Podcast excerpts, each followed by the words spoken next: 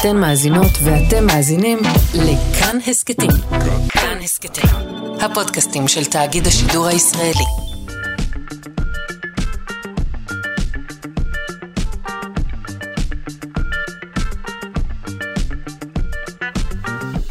שלושה שיודעים.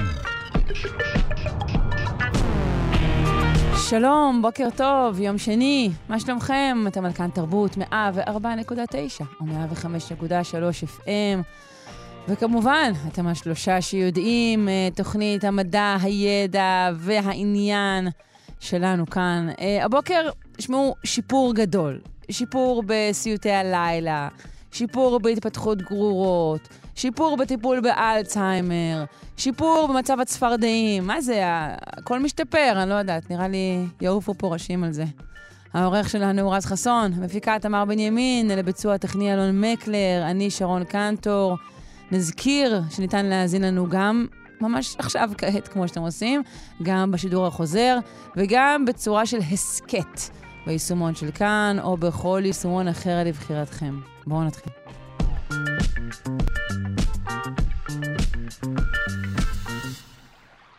מי? מי הוא בעל החיים בר המזל שיחלוק איתנו את הניסיונות ליישב את מאדים? האם יהיה זה ידידנו הכלב? לא. חברתנו התרנגולת? לא ולא. Uh, לצערי, גם לא חתולים. דובוני המים הם אלו uh, ש... בכלל, אם בכלל אה, יעזרו לנו אה, להתכונן ואולי אף להצטרף למסעות עתידיים אה, בחלל. נשוחח עליהם ועל סודם עם הדוקטור עמרי ברונשטיין בבית הספר לזואולוגיה ומוזיאון הטבע על שם שטיינהארט באוניברסיטת תל אביב. שלום, בוקר טוב. בוקר אור. קודם כל, לגבי הלוק המהמם של דובוני המים, אה, הם יצורים זערוריים, אז אני רוצה לשאול, הם באמת נראים ככה חמודים כמו בתמונות? אוקיי. חמודים זו, זו דעה, אבל בהחלט הם אה, דומים מאוד למה שאנחנו רואים בתמונות. אם מישהו יחפש בגוגל אה, דובוני מים, הוא סביר להניח יגיע לכמה תמונות שהן אה, מעובדות, אז הם, הם לא באמת נראים בצבעים האלה, ולא לצפות ש, שנוכל לראות אותם אנחנו כמו שהם מופיעים בתמונות, אה, אבל כן, הם בהחלט נראים כך, ו- וזה נכון שהם יצורים אה, קטנים מאוד, אה, אבל הם גם נפוצים מאוד, והם הרבה יותר סביבנו ובינינו מאשר רובנו נוטים לחשוב. הקשר בינם לבין דובונים הוא? מקרי לחלוטין, רק מקרי בשם. לחלוטין. הם לא באמת קשורים לדובים או לדובונים או, או לדובי אה, דובוני, אה, דובונים פרוותיים. לא, אוקיי. אין להם קשר לכל אלה. אוקיי, מה, אה, מה גודלם. ובאמת עד כמה הם נפוצים? איפה הם חיים? אוקיי, אז הגדולים שבהם מגיעים עד לגודל של מילימטר וחצי. או, הקטנים, הרבה הרבה פחות, הקטנים יכולים, הם מגיעים לגדלים של 0.1 מילימטר, זאת אומרת עשירית המילימטר, אז הם קטנים, אבל עדיין גדולים מספיק כדי שנוכל לראות אותם אה, גם בכלים פשוטים יחסית. תגדיר כלים פשוטים יחסית. עדיין אה, מדובר ביצור מיקרוסקופי מן הסתם. נכון, תראו, מילימטר וחצי זה כבר גודל שאפשר לראות אותו אפילו בזכוכית מגדלת. לא נוכל להבחין שם בהמון פרטים, אבל בהחלט אה, אה, נוכל לראות אותם, או בכל אה, מיקרוסקופ פשוט אפשר לראות אותם. ואילו מין יצורים הם באמת, ואיפה הם חיים? אז זאת שאלה מצוינת, והאמת ששאלה שהטרידה את המדע ועדיין מטרידה אותו, אה, כיוון שלא הכל פתור לגבי דובוני המים. אנחנו יודעים שזו מערכה, אה, מערכה נפרדת, מערכה זה, אה, אנחנו מסווגים את כל בעלי החיים ואת הקשר ביניהם לקבוצות שמצביעות על הקרבה בין, בין מינים, ואז אנחנו מארגנים אותם בסדרות ובמשפחות וכן הלאה. אה, ולמעשה אנחנו מדברים על אה, מערכה של בעלי חיים שנמצאים בכל מקום על פני כדור הארץ, ובכל מקום אני מתכוון בכל מקום. מה, חם, קר, למעלה, למטה, הכל? מקרקעית האוקיינוס, דרך המדבריות, אה, להימאליה, שוב פעם מתחת לטיפות הקרח בכתבים, וחזרה אלינו, זאת אומרת, ממש בכל מקום אז במים. האם יש בכל- איזשהו יצור שהוא כזה, שהוא, שהוא קיים בכל תנאי? אני לא חושבת. אה, אחד ה, אה, אחת הסיבות, או אחת התכונות, אחת התכונות, למעשה יש להם שורה ארוכה של תכונות, שמאפשרת לאורגניזמים הספציפיים האלה ליישב למעשה את כל המקומות שכרגע מניתי, ש, שאם נחשוב עליהם, הם שונים מאוד מאוד אה, בתנאים שלהם, מחום קיצוני לקור קיצוני, אה, מלחצים אטמוספריים, סביבה רטובה, סביבה יבשה. מה שמאפשר להם את זה, זה באמת יכולת שרידות יוצאת דופן, אה, יוצאת דופן אה, במקום שמציב אותם במקום הראשון ובפער גדול מכל שאר האורגניזמים על פני הכדור שלנו, וואו. ויכולת העמידות והשרידות שלהם. ואנחנו יודעים מה במבנה הביולוגי שלהם, מה, מה מאפשר את זה? אנחנו מתעניינים בזה מאוד ואנחנו עובדים על זה הרבה, אה, כיוון שבאמת חלק מהדברים שהם הם מסוגלים לעשות, אה, ולכאורה, אם, אם לא לכאורה, עם גוף מאוד קטן, אה, הם באמת יוצאי דופן. רק כדי לתת כמה, כמה דוגמאות למה בעצם הם באמת יכולים לעשות, אז בעצם אם אנחנו מדברים על, על סביבות חיים קיצוניות, יש לנו כמה כאלה בכדור הארץ, אבל הם מסוגלים לשרוד גם במקומות שהם אפילו מחוץ לכדור הארץ, אה, ולמעשה זה בעל החיים היחיד שהוכח שמסוגל לשרוד מסע בחלל ללא... רגע, הם, הם כבר יצאו למסע מכוון בחלל? כבר לקחנו דובוני אה, מים לחלל?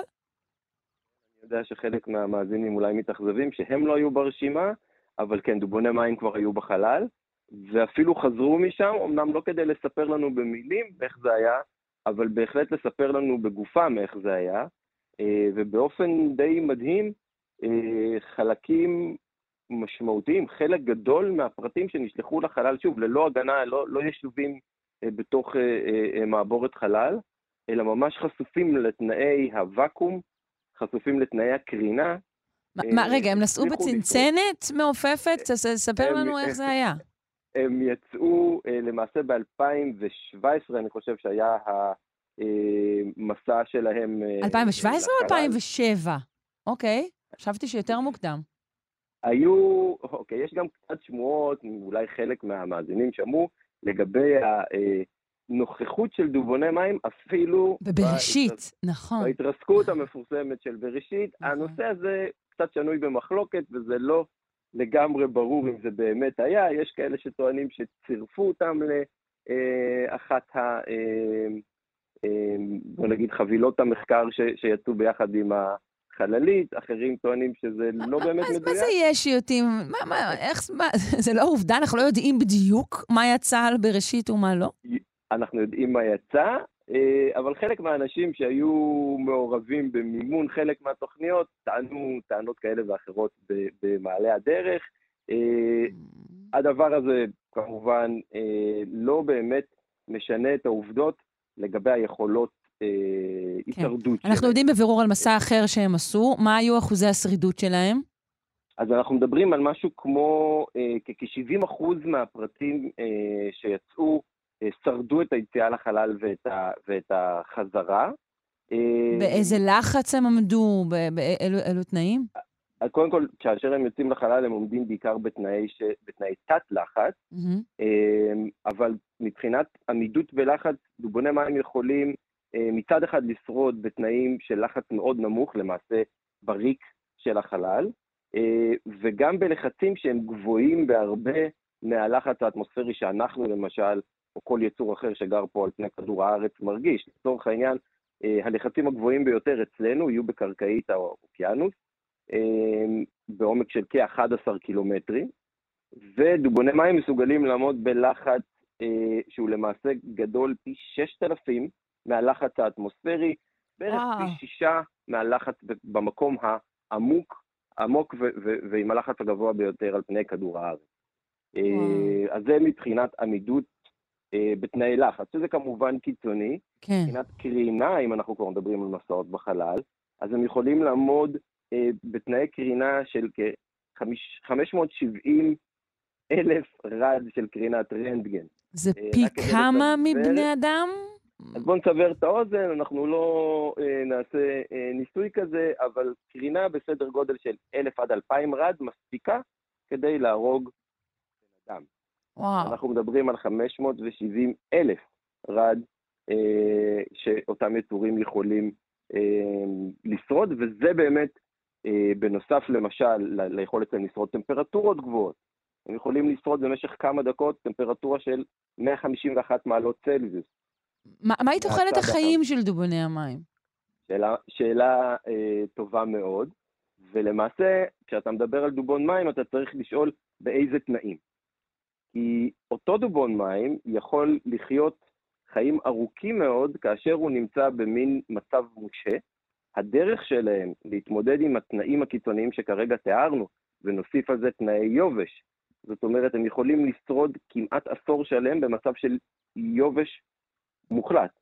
וכאשר אחוז המים בגופם יורד למעשה לאחוזים אה, בודדים בלבד, ומצב ההתייבשות הזה בעצם הוא הכלי שבעזרתו הם מצליחים לעצור את המטאבוליזם שלהם, אה, וכאשר המטאבוליזם שלהם נעצר, אה, אז בעצם הם יכולים לשרוד ללא אספקת מזון או מים, שוב, על פי מה שאנחנו יודעים כיום, כ-30 שנים ואפילו יותר. פרט אז- דובון מים אחד יכול להגיע לגיל 30 ויותר. הם יכולים כנראה להגיע לגיל אה, ארוך. משמעותית, ולכן השאלה היא תמיד באיזה תנאים הם נמצאים, כן. אה, וזה באמת מעניין, כי כאשר עשו ניסוי ובדקו למעשה אה, שני דובוני מים כאשר היו באותו גיל, ואחד נשאר בתנאי חיות רטובים, בתנאים רגילים, האחר הוכנס אה, למצב התרדמת הזו, אה, הם למעשה, כאשר התעוררו, הדובון המתעורר היה למעשה אה, צעיר יותר באותו זמן, באותו פרק זמן שחלף. מדהים. אה, אין, אין עוד אף חיה רב-תאית ש, שעושה דבר כזה, מין לא סוג כזה של משהו- הקפאה עצמית, או לא יודעת איך לקרוא לזה. כל כך קיצוני. מה שהם עושים, הם למעשה אה, לוקחים לקיצון אה, מנגנונים שאנחנו שמענו עליהם, אנחנו שמענו על דובים אחרים שישנים שנת חורף, כן. אז הדובונים האלה לקחו את זה באמת לקצה, אה, והיכולות האלה מאוד מאוד מסקרנות אותנו. האם אנחנו יכולים ללמוד מהן, להשליך מהן? אה, אה, אנחנו בהחלט, ואנחנו יכולים ללמוד מהם המון. זו דוגמה, אני חושב, מצוינת עד כמה יצורים שהם יחסית קטנים, ואולי אה, לרובנו זניחים, בטח לא היינו רואים, נתקלים בהם, או אפילו שומעים עליהם, עד כמה ליצור כזה, כמו לרבים מהיצורים האחרים שנמצאים וחולקים איתנו פה את הכדור הזה, יש יכולת להשפיע בצורה אה, מרחיקת לכת גם עלינו, בני האדם, ולו בדברים שאנחנו יכולים ללמוד דרכם, אם זה על הגנה על DNA, בסופו של דבר זו התמודדות משמעותית של דובון מים שנחשף לקרינה, או לכל אחת מהמצבים שתיארנו, והמולקולות שהם משתמשים בהם כדי להגן, החלבונים שהם משתמשים בהם כדי להגן על ה-DNA שלהם, למשל, או היכולת לעצור את המטאבוליזם במעין תנאי התייבשות מבלי לגרום לנזק ולחזור מההתייבשות הזו, אה, ולהמשיך לתפקד ולחיות כרגיל. הדברים האלה מאוד מאוד מסקרנים אותנו. השאל... מסקרנים, אבל השאלה היא אם הם ניתנים לחיקוי. כן, זה, זה עובד ככה, במדע אנחנו קודם כל מתחילים ב, ב, בסקרנות, ומשם אנחנו ממשיכים לראות איך אנחנו מצליחים להפוך את זה למשהו פרקטי. צריך להבין שאנחנו, גם אם נצליח אה, להבין ואז לשחזר חלק קטן מאוד מהיכולות שלהם, אה, לדבר הזה יכול להיות השפעות מרחיקות לכת, וזה לא חייב להיות רק היכולת או המחשבה של יום אחד לשלוח בני אדם למסעות עמוקים בחלל. אה, זה יכול להיות דברים פרקטיים בהרבה, כמו למשל הגנה על אה, תרופות שאנחנו מתקשים היום לספק אותם, להעביר אותם, או לספק להם תנאים מאוד מאוד ספציפיים כדי שהתרופה שאנחנו צורכים אה, לא תתפרק או לא תיפגע. אהה. אם נצליח לצורך העניין לגלות ולהבין את חלק מהמנגנונים שדובוני המים משתמשים בהם כדי להגן למשל על ה-DNA שלהם או על החלבונים שלהם, נוכל גם אנחנו לייצר ולקדם מאוד את הטיפול, מתן תרופות ועוד הרבה מאוד דברים אחרים שבהחלט קשורים אלינו בני אדם, ואפילו בחיי היום-יום שלנו. כן, טוב, וואי, נותרתי עם איזה שתי שאלות קטנות שמציקות לי, אז תענה על כל אחד בחצי משפט. ממתי יש דובוני מים, למיטב ידיעתנו? אז דובוני מים כאן כבר הרבה מאוד זמן, השאלה היא ממתי אנחנו רואים הוכחות שיש דובוני מים. כן. וזאת שאלה אחרת, הם לא מתאבנים טוב, Mm, הגוף שלהם הוא גם קטן וגם לא מכיל הרבה חלקים קשים שיכולים אה, להתאבן, אבל כן, יש לנו דוגמאות של דובוני מים אה, בני כ-15 מיליון שנה שהתאבנו באיזשהו ענבר. אוקיי, זה די הרבה זמן, אה, אוקיי. הם, זה לא הרבה זמן באבולוציה, אבל כן, הם כאן הרבה מאוד. אוקיי. אה, ושאלה שנייה לגבי רבייה שלהם? שלהם תלויה אה, באמת גם במין. ישנם מינים, יש כמה מינים של דובוני מים, ישנם מינים שמתרבים, אה, ורובם מתרבים ככה ברבייה, אה, שבהן הנקבות למעשה אה, מתחלקות והופכות לנקבות נוספות, זהות Mm. גנטית, ובתנאים מסוימים, וחלק מהמינים גם מתרבים ברבייה אה, מינית על ידי זכרים ויש נקבות ויש אז גם ביצים. וגם, בשתי השיטות. כן, זה אנחנו יודעים מקבוצות רבות של כן. בעלי חיים, שיכולים להתרבות גם כך וגם כך, לפעמים להיות גם זכר ונקבה באותו פרט, ואפילו לשנות את המצבים האלה. אה, בעלי חיים עושים דברים מופלאים. טוב, וואו, אתה יודע, אחת לכמה זמן יש מין חיה כזאת שנהיית אופנתית, לדעתי כאילו זאת העונה של דובוני המים. אני מיד הולכת להכין לי טי-שירט עם הדפס כזה. אה, ואני מודה לך מאוד על השיחה המרתקת הזו. דוקטור עמרי ברונשטיין, בית הספר לזואולוגיה ומוזיאון הטבע על שם שטיינהארט באוניברסיטת תל אביב. תודה, יום טוב. תודה לכם, ביי ביי. ביי. אה,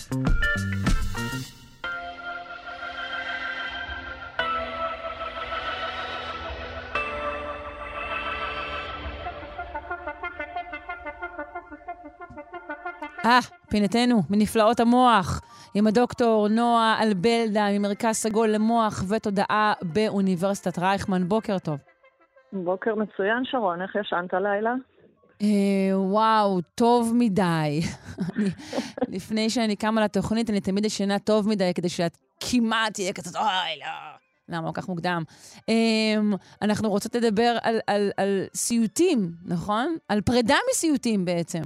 נכון, אנחנו רוצות לדבר על סיוטים ועל איזושהי שיטת אה, טיפול חדשה שהתפרסמה עכשיו במחקר מעניין. לפני שנגיע אליה, אני רוצה לשאול אותך, מבחינה, יש הבדל בין סיוטים לבין ביעוטי לילה? זה לא אותו דבר? אה, זה לא אותו דבר. ביעוטי לילה, באנגלית זה נקרא Night Terrors, הטרור של הלילה. Mm, אה, זה משהו שמאפיין אה, בעיקר ילדים קטנים, וזו תופעה שלא בהכרח מתרחשת בשלב השינה שנקרא שנת חלום.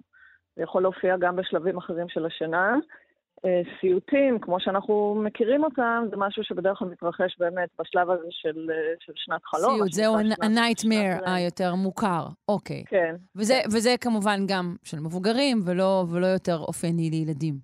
נכון, ומסתבר שכ-4% אה, מהמבוגרים ברחבי העולם סובלים ממה שנקרא סיוטים כרוניים. זאת אומרת, סיוטים בכמות, לכולנו יש מדי פעם סיוטים, אבל תחשבי שלפחות כמה פעמים טובות בשבוע את מתעוררת אה, שטופת זיעה אחרי אה, חלום רע, זה משהו שמאוד מאוד פוגע באיכות החיים. רגע, גם- המבוגרים שסובלים מכך הם, הם אנשים שחוו טראומה מיוחדת, או שזה פשוט מצב נפשי שלא קשור בהכרח למה שעברת בחייך? אז זה לא חייב להיות קשור בהכרח למה שעברת בחייך, יש אנשים שלכאורה מבחינה נפשית הם הם בריאים לחלוטין, ובכל זאת זה קורה להם, אבל כמובן שאנחנו יודעים שגם אנשים למשל אחרי טראומות, אנשים שיש להם מה שנקרא הפרעות פוסט-טראומה, אה, גם כן הרבה פעמים אה, סובלים מהתופעה הזאת. ומה שהתחלתי להגיד, אולי היום המאזינים והמאזינות חושבים, טוב, נו, בסדר, קצת חלומות רעים, לא נורא, אבל זה מאוד מאוד פוגע באיכות השינה שלהם, כי אחרי שהם מתעוררים, קשה להם להירדם. וגם לאורך זמן, אם אתה הולך לישון בפחד שעוד פעם יהיה לך סיוט, אז כמובן שגם קשה לך להירדם. כן, אתה מפתח חשש מפני השינה המבורכת עצמה.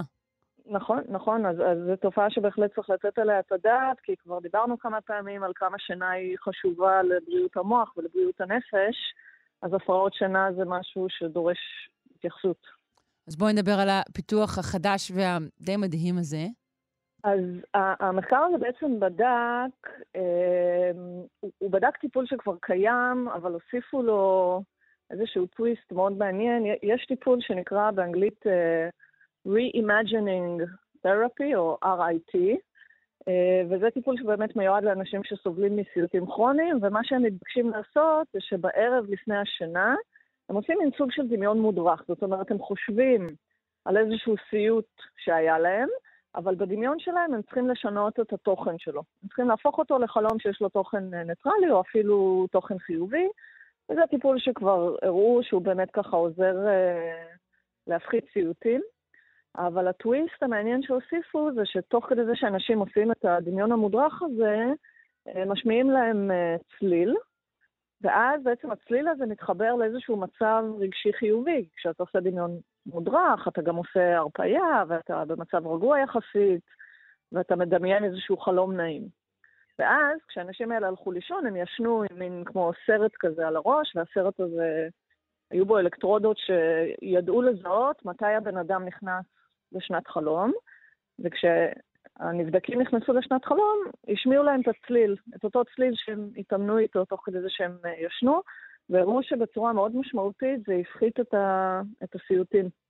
כלומר, שוב, מעניין. לפני השנה נכנסים לדמיון מודרך ומנסים לקחת מצב שבמקור אנחנו מדמיינים אותו בתור דבר רע, נגיד הליכה ביער אה, מפחיד לצד מפלצת, ואז הפכנו את המפלצת דווקא לחברנו הטוב והחביב, ואת היער ליער מאכל מדהים, ואז לזה צורף איזשהו צליל, שיהיה הצליל שמקושר אצלנו בתודעה לדבר הטוב הזה?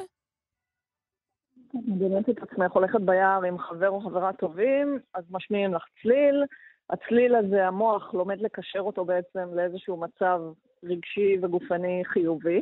זה משהו שצריך של... אבל חזרתיות כדי ליצור את ההתניה הזו? זה מה שאני מנסה להבין. כן, הם התאמנו על זה במשך שבועיים, כל, כל ערב אה, במשך שבועיים, שדרך אגב זה לא המון זמן, כן? המוח שלנו לומד די מהר את הדברים האלה. כן. אז כל יום במשך שבועיים הם עשו את הטיפול הזה עם הצליל.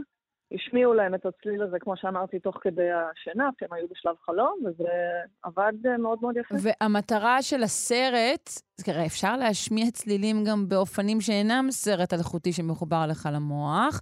המטרה של הסרט היא להרגיש בדיוק מתי האדם נכנס לשלב הספציפי הזה בשינה?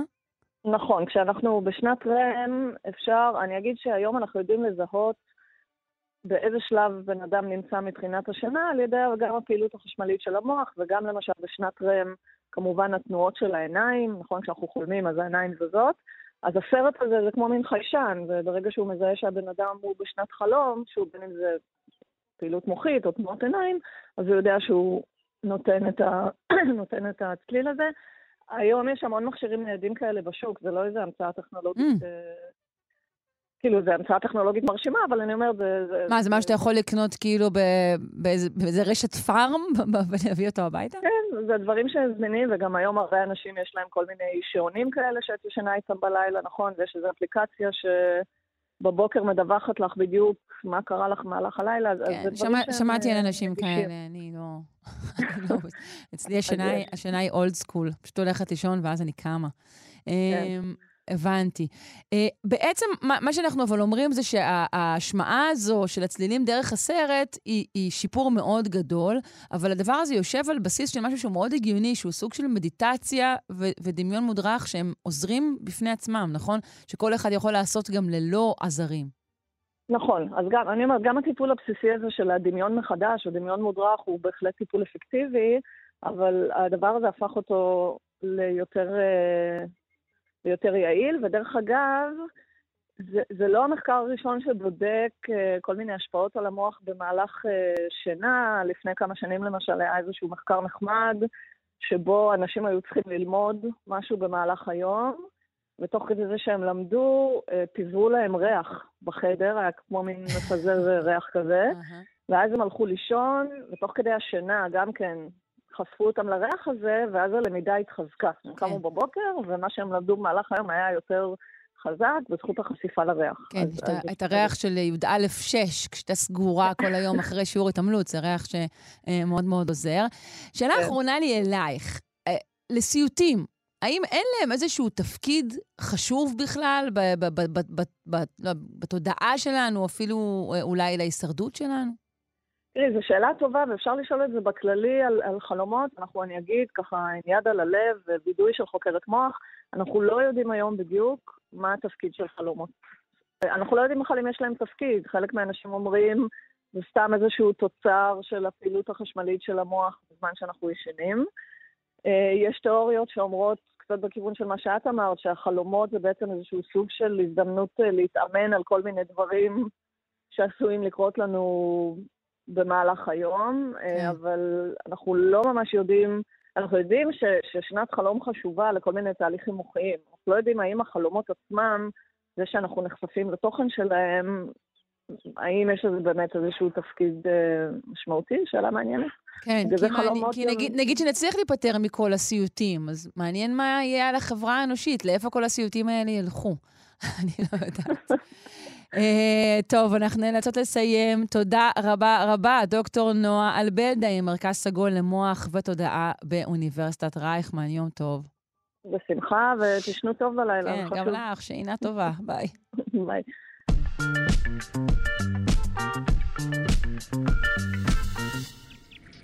הבטחנו לכם אה, בוקר של אה, בשורות טובות, ואנחנו עם עוד אה, בשורה כזו, אה, של קאמבק מפתיע של אה, מין של צפרדע. נשוחח על כך עם ורד שפירא, ביולוגית ממכון דוידסון, הזרוע החינוכית של מכון ויצמן למדע. היי ורד. שלום, שלום. שלום, שלום. מי חזרה אלינו?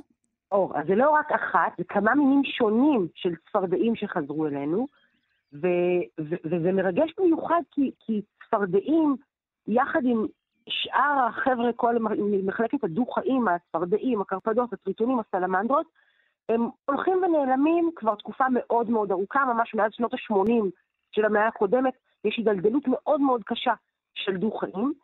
ש- שהיא זה- מקושרת ל- למשבר אקלים וכאלה, או לא בהכרח? מקושרת אלינו בגדול, אבל אפשר להגיד שדו-חיים וצפרדעים במיוחד הם מאוד מאוד רגישים, הם הרבה יותר רגישים מכל השאר. קודם כל כי הם חיים גם במים וגם ביבשה, והם צריכים את, ה, את השכבת ביניים הזאת, את הקשר הזה בין הים ליבשה, ושתי הסביבות האלה צריכות להישאר יציבות כדי שהם ישרדו. אה, אז יש להם זה- סכנה כפולה. נכון, אוקיי. סכנה כפולה שאתה צריך שתי סביבות חיים יציבות. יש להם גם אור שהוא חדיר לחומרים והופך אותן להרבה יותר רגישות לסביבה שבה הן חיות, כי הן עושות חלק מהנשימה שלהן דרך האור, ואפשר להתייחס אליהן הרבה פעמים בתור אה, אה, הכנריות במכרות הפחם, אז הן מעין כן. איזשהו סמן סביבתי שאומר איפה אנחנו נמצאים מבחינת כמה אנחנו שומרים על הסביבה, מה מצב הצפרדעים, בואו נראה איפה אנחנו. אוקיי. ובמקביל, אנחנו, הן הולכות ונעלמות בגלל גם הרס של בתי גידול, של, גם של סביבה אה, מימית וגם של יבשתית, גם מינים פולשים, שמצד אחד אולי טורפים אותם, או מתחרים בהם על אה, מזון ומשאבים, התפשטות של חקלאות ושימוש בחומרי הדברה יותר נרחבים, קרינת UV שהולכת ונהיית חזקה יותר והופך, והאור הרגיש שלהן נפגע בצורה הרבה יותר קלה. אה, יש גם דיבור על זיהום רעש שפוגע בהם, בגלל שצפרדעים הם, הם מינים שמסתמכים בתקשורת שלהם, בשרידות שלהם כדי להתרבות על קולות ועל צלילים ועל קרקורים, קרקורי חיזור, וברגע שבני אדם משמיעים רעש בסביבה, גם זה משפיע על יכולת ההישרדות של הצפרדעים, כי אנחנו פשוט ממסכים להם את כל קריאות החיזור ואת השירים שהן שרות זו לזו. ואולי הסכנה הכי גדולה והכי מדוברת על צפרדעים זו פטריה. שממש- טריה. כן, פטריה שבמשך עשרות שנים פוגעת בצפרדעים, זה פטריה שנקראת חיטרידיומיקוזיס, והפטריה הזאת, מה שהיא עושה, היא מתיישבת על האור של הצפרדעים ולא מאפשרת להם לנשום דרך האור. ומדוע הפטריה הזו אה, הת- התפתחה יותר ב- ב- באמת בחמישים השנים האחרונות? אז זה לא שהיא התפתחה יותר, היא התפשטה יותר, היא כל הזמן Mm. הייתה. היא הייתה מוגבלת לאזורים מסוימים, אבל קיים מין של צפרדעים שנקרא צפרדע רפואית. והצפרדע הרפואית משמשת כשמה כן היא במחקר רפואי, והייתה מועברת בכל העולם בין מעבדות שונות, ושימשה אותנו בני האדם בין היתר לבדיקות הריון, למשל, שהיו עושים פעם שנקראה בדיקת צפרדע. והצפרדעים האלה שהיו משונעות בכל העולם, תרמו ל, אה, להתפשטות של הפטריה הזו בכל אני, העולם. אני לא הציעו לי בדיקת אה, צפרדע בהיריון. זה כבר הרבה הרבה שנים לא קיים, אבל בשנים שזה היה קיים זה היה מאוד מאוד נפוץ, והצפרדעים האלה גם משמשות להרבה מאוד מחקר רפואי ומדעי אחר, וזה גרם להתפשטות של הפטריה בכל העולם, ובאמת אנחנו רואים במשך עשרות שנים התפשטות של הפטריה הזאת ופגיעה בהרבה מאוד מינים. עכשיו, הצפרדעים שאנחנו מדברים עליהן היום, אלה שעשו את הקאמבק, אלה צפרדעי הרלקין, שחיות בקוסטה ריקה בעיקר. ארלקין? כמו, כמו, כמו, כמו ארלקינו? כן, אוקיי. כן, כמו ארלקינו. והצפרדעים האלה הן קטנטנות וצבעוניות, ומאוד ככה, מאוד יפות ומיוחדות. ויש, אה, אם, פעם הערכנו שיש כ-74 מינים, אז, אה, אז למה, לא, היו משהו כמו 100 מינים ונשארו היום משהו כמו 74 מינים, כלומר יש הצטמצמות מאוד מאוד מסיבית של אה, אה, מינים של הצפרדעים האלה, ובשנים האחרונות הולכים ומכריזים על יותר ויותר מינים של צפרדעי הרלקים שהן נעלמות ושהן נכחדו כמעט לגמרי, אבל במקביל, במהלך 20 השנים האחרונות, כל פעם יש ככה אה, צץ, עוד מין שכבר הוכרז כנעלם, ויש אה, אנשים שמטיילים וחוקרים שמטיילים שפתאום מצלמים מינים שכבר היו אמורים להיעלם, כבר הכריזו עליהם שהם נכחדו, ו- וככה לאט לאט בשנים האחרונות צצו 32 מינים וחזרו אלינו. ומה שהמחקר שאנחנו מדברים עליו היום מנסה להבין, זה איך זה יכול להיות. אז קודם כל יש את השאלה של מתי אתה מכריז על מין שהוא נעלם לחלוטין. ו... כלומר, יכול להיות שההכרזה ש... הייתה, הייתה לא נכונה? אז יכול להיות שההכרזה לא נכונה, וגם חשוב להבין שכשאנחנו מכריזים על משהו של, אה, אין יותר, זה צריך להיות מבוסס על מה אנחנו מסוגלים למצוא. ויש דברים שיותר קל למצוא, אבל כשמדובר בצפרדעים קטנטנות שנמצאות ביערות הגשם של קוסטה ריקה, קצת יותר קשה לנו למצוא אותם. Okay. כן. אז מה שאנשים עושים, מה שאקולוגים וביולוגים עושים, זה שהם עושים איזה שהם סקרי שטח. הם יוצאים לשטח, והם ככה דוגמים את השטח הזה במשך ככה וככה שעות, וסופרים מינים, ועושים את זה במשך תקופות, שנה אחרי שנה, בחודשים מסוימים, וככה, לפי המספר שאותו רואים, הקצפיות שאותן רואים, מכריזים במין כנמצא, או בסכנת הכחדה, בסכנת הכחדה חמורה, או לגמרי נכחד, ושמים ככה את החותמת של נעלם. אבל הדבר הזה לא אומר שהם באמת נעלמו, אלא פשוט שבאותם סקרים לא מצאו אותם. וזה אולי אומר שאם פתאום רואים 32 מינים חדשים ב-20 השנים האחרונות, אולי זה אומר שיש תקווה וההכחדה הזאת היא לא אולי לא כזאת חמורה, או לא כזאת סופית, אמ, והמינים האלה, אה, אנחנו גם רוצים לדעת אולי מה עזר להם לשרוד, או מה הסביבות שבהן הם כן הצליחו לשרוד, כדי לנסות להבין איך אנחנו יכולים לשמור אותם. ומה שהחוקרים משערים זה שאולי, אולי, חלק מהפרטים האלה שנמצאו וחזרו ועשו את הקאמבק הזה, חיו בסביבות שהן יותר מגנות על הצפרדעים האלה אה, מפני הפטריה. למשל, אולי הם חיו באזורים שהם נמוכים יותר. כי הפטריה הזאת משגשגת במיוחד באזורים הגבוהים, שבהם הטמפרטורה קצת יותר נמוכה, ושם פוג... הפטריה פוגעת מאוד מאוד בצפרדעים. אבל באזורים הנמוכים יותר, בגבהים הנמוכים יותר, שבהם הטמפרטורה קצת יותר גבוהה, אז הפטריה הזאת יותר עמידה, ואולי זה מה שעוזר לאותם מינים להיות, לשרוד אה, בסביבה. כלומר, הפטריה דווקא פחות, פחות עמידה באזורים עם הטמפרטורה היותר נוחה. נכון, פחות כן. עמידה, ולכן הצפרדעים הן יותר עמידות. Okay. אוקיי. עכשיו, חשוב לזכור שזה לא אומר שזהו נגמר, הצפרדעים ניצחו, יש כאן תמיד עניין של איזשהו מרוץ חימוש בין צפרדעים לפטריות, בין uh, טפיל לבין ההוסט שלו, לבין הפונדקאי, וצריך לזכור שזה איזושהי נקודה בזמן ואנחנו עוד לא יודעים מי ינצח. כן, צריך להגיד גם שאני חושבת שמין שהתגלה כך מחדש, ופרטים חדשים שלו, הוא נמצא כרגע בסכנה אפילו גדולה יותר. נכון, כי יש כאן גם את העניין שחלק מהפרט, חלק מהמינים הוכרזו כחזרו על סמך תצפית של פרט בודד. וכשעושים למינים החוזרים האלה, אלה שעשו את הקאמבק, בדיקות DNA למשל, רואים שהמגוון הגנטי שלהם, של המין הזה, הוא מאוד מאוד מאוד נמוך. כלומר, זה מעמיד אותם בסכנה, כמו שאת אומרת, הרבה יותר גדולה, כשתבוא הסכנה הבאה, כן. הם כולם ייפגעו באותה צורה, כי המגוון הגנטי שלהם נמוך יותר. אז זה חדשות טובות אבל מהוססות, ומה שאולי ככה נשאיר פתח לאיזושהי תקווה, מה שהחוקרים כן מנסים לגלות, זה איך בכל זאת בעזרת המידע הזה כן נצליח לשמור על הפרטים שכן חזרו, ועל אלה שעדיין לא נכחדו, ולשמור עליהם. יפה. אה, אז אה, נברך את אה, צפרדע ארלקין עם שובה, ונברך גם אותך על השיחה המרתקת הזו. ורד שפירא, ביולוגית המכון דוידסון, הזרוע החינוכי של מכון ויצמן למדע. תודה רבה. תודה לכם. ביי ביי.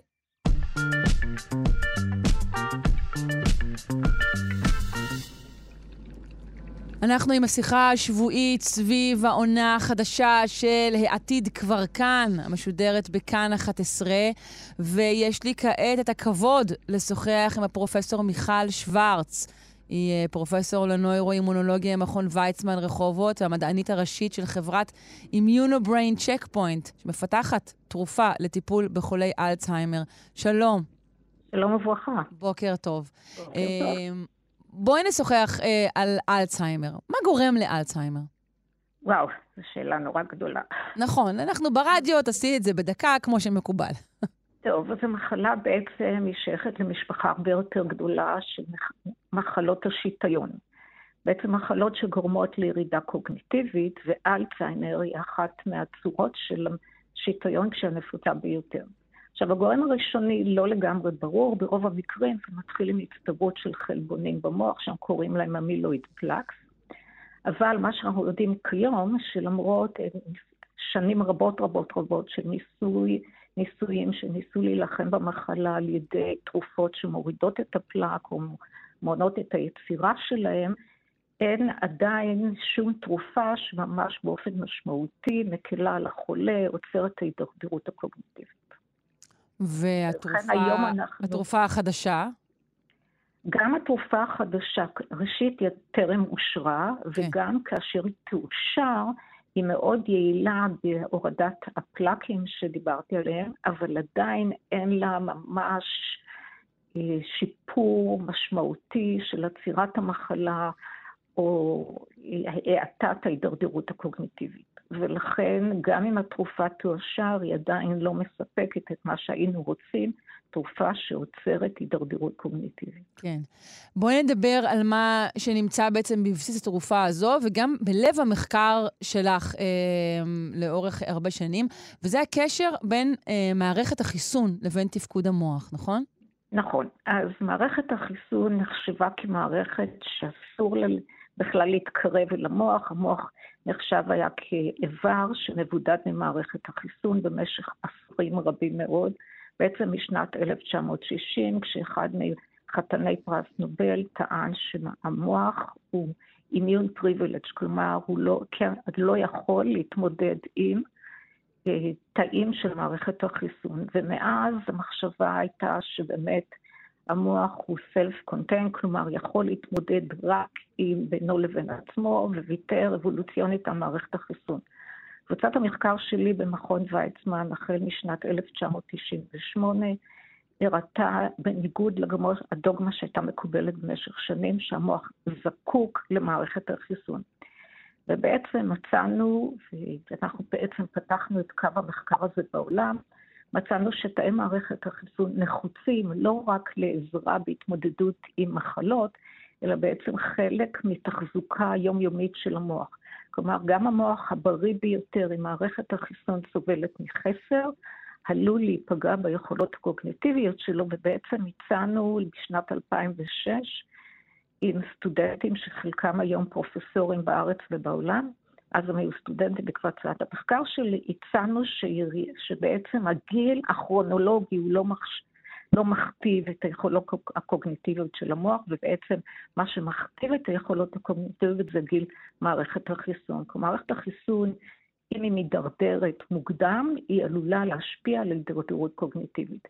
דרך הבנה של כל היחסי הגומלין במערכת החיסון למוח, בעצם מצאנו שהיתרון החיסוני של המוח זה לא ויתור על מערכת החיסון, אלא שיושבים בגבולות שלו תאים של מערכת החיסון, הם ממודרים, והמוח יכול לשוחח אותם, והוא בעצם, אומר, בעצם שולט בהם, ובעצם אומר לתאים האלה של מערכת החיסון שיושבים בגבולות שלו, אני אעזר בכם כשאני צריך ואני אשלוט איך ומתי.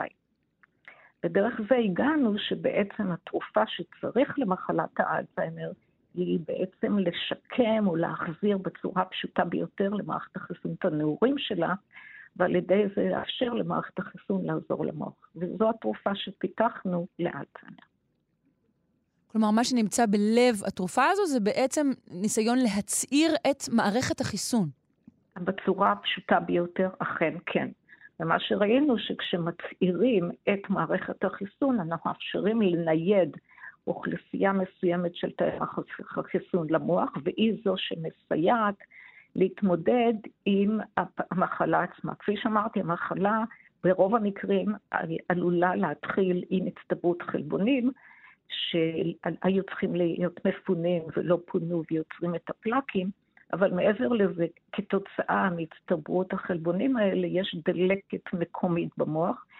היא לא דלקת הזיהומית, אלא דלקת סטרילית. הדלקת הזאת גורמת להידרדרות ביכולות הקוגניטיביות, ועל ידי זה שאנחנו מניידים תאים של מערכת החיסון למוח, הם גם מורידים את הדלקת המקומית וגם מסייעים בהישרדות תאי הצו מפני מוות, שזה בעצם הגורם לירידה הקוגניטיבית.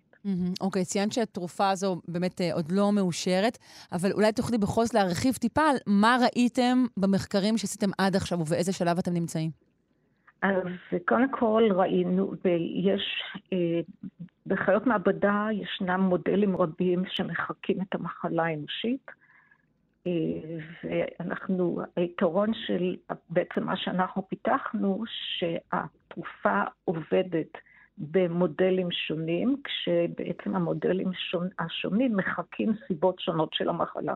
כלומר, יש על התרופה שפיתחנו את הפוטנציאל לעזור בצורות שונות של המחלה. כפי שאמרתי, המחלה האנושית היא מאוד הטרוגנית, היא יכולה להתחיל עם פלאקים במוח, אבל היא יכולה להתחיל גם עם סיבות אחרות. כלומר, לתרופה יש פוטנציאל להתגבר על הטרוגניות.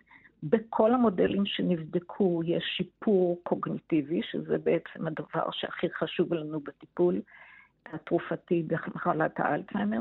בכל המודלים שנבדקו ראינו ירידה בדלקת המקומית והצלת תאי הצו. כלומר, התרופה עונה על, לא רק על ירידת הפלאקים כפי שתרופות קודמות הראו, אלא היא מאפשרת בעצם החזרת שיווי המשקל למוח. היא לא, מש... לא אה, מחיה נוירונים שמתו, תאי הצו שמתו, אבל היא עוצרת, בחיות מעבדה היא עוצרת בצורה מאוד משמעותית את הידרדרות המחלה. עכשיו, התרופה פותחה כבר, היא נוסתה במגוון רב של חיות במחקרים הפרה-קליניים. היא עברה את כל הניסויים שצריך לעבור לפני שמתחילים ניסוי הקליני מבחינת אפקטים משניים. היא נבדקה בקופים כדי לראות שאין לה סייד אפקט שלילי על איברים אחרים, ובעצם היא מוכנה לניסוי הקליני. התרופה הוגשה לרשויות הבריאות האירופאיות באמסטרדם, בלונדון וגם בישראל, ובעצם החברה מוכנה לניסוי הקליני. נשמע נהדר. אה, נאחל אה, כמובן אה, בהצלחה לחולים ולתרופה. נזכיר שהפרק הזה של העתיד כבר כאן ישודר הערב בשעה 10 ו-12 דקות בכאן 11, למי שרוצה לשמוע עוד על המחקר שלך. תודה רבה לך, פרופ' מיכל שוורץ. בשמחה רבה. חשוב להדגיש שאנחנו אופטימיים מאוד מאוד, אבל לא יכולים להבטיח כמובן. אה, כן, האמת שציפיתי, כאילו קיוויתי אולי לשוחח איתך באמת על, על, על אופטימיות ופסימיות לאורך כל שנות המחקר שלך, אבל אולי ביום אחר נספיק את השיחה הזו. תודה רבה.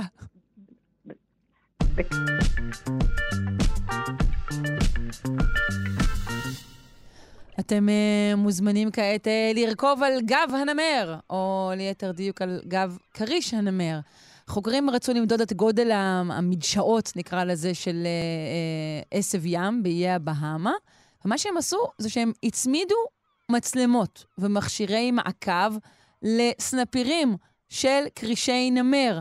שפשוט צילמו בשבילם במשך שעות את קרקעית האוקיינוס, אה, דבר שלא התאפשר אה, אה, בצורה מיטבית לבני אדם לעשות. נשוחח על העניין הזה עם הפרופסור גיתי יהל, אוקיינוגרף מבית הספר למדעי הים במרכז האקדמי רופין. שלום. בוקר טוב. בוקר אור. בואו קודם כל נדבר על, המדשאות האלו, על עשב הים ועל החשיבות שלו עבורנו. אה, כן, תראי, יש עשב ים, זה צמח, אה, צמח חילאי, לא, לא מדובר על אה, שטחים שמכוסים באצות, יש שטחים גדולים בקרקעית הים שמכוסים באצות גדולות, אבל כאן מדובר על מדשאות גדולות באמת של עשב ים, שמה שרואים על פני השטח זה משהו שאפילו קצת מזכיר דשא באמת, קצת פחות צפוף, יש די הרבה מינים. זה אזורים מאוד מאוד יפים. מי שהסתובב בחופים של יוון, של טורקיה, אה, מכיר מדשאות של עשב ים שנקרא פוסדוניה. אה, גם בחופים שלנו יש אה, עשבי ים, למשל גלונית. למעשה, אחד העשבי ים שנחקרו שם, שנקראים אלופילה, הם נמצאים, הם יוצרים מדשאות יפות מאוד בחוף הצפוני של אילת. ומה שרואים על פני השטח זה רק אה, קצה הסיפור, כי מעבר לזה שלעצבי ים האלה יש באמת שורשים, והשורשים האלה יורדים עמוק לתוך החול ומייצבים את העשבים אה, האלה כנגד התנועה של החול, אה, כי אחרת הרוח והגלים והזרמים יעקרו אותם או יכסו אותם. וזה גם קורה הרבה שהם מכסים אותם ואז הם גדלים החוצה מהחול.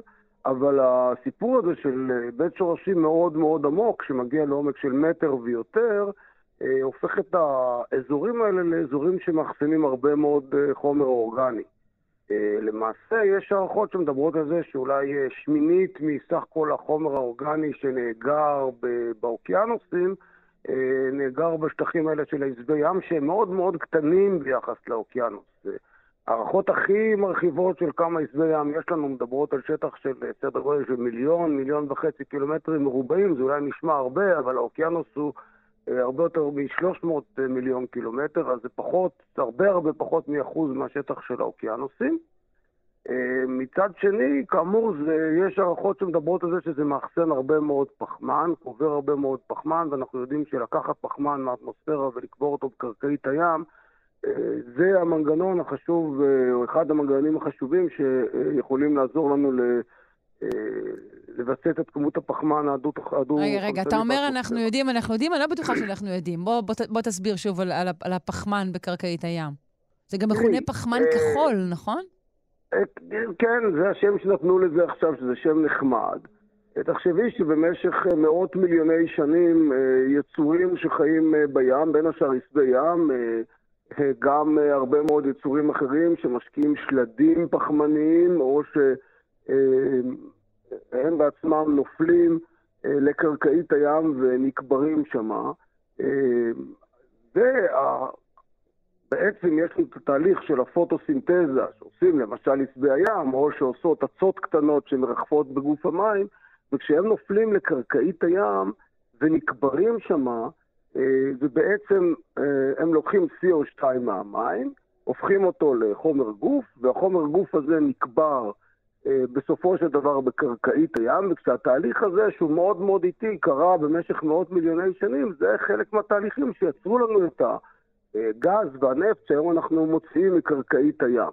העניין הוא שזה במשך מאות מיליוני שנים יצורים ימיים וגם יצורים יבשתיים הסירו הרבה מאוד פחמן דו-חמצני מהאטמוספירה וקברו אותו אה, בקרקעית הים נאמר, או במקומות אחרים, בביצות, במקומות כאלה, במקומות שזה נקבע אה, תחת החום והלחץ של הסדימנטים של הים, של המשקעים ששוקעים בים, אה, זה הפך בעצם לגז ונפט.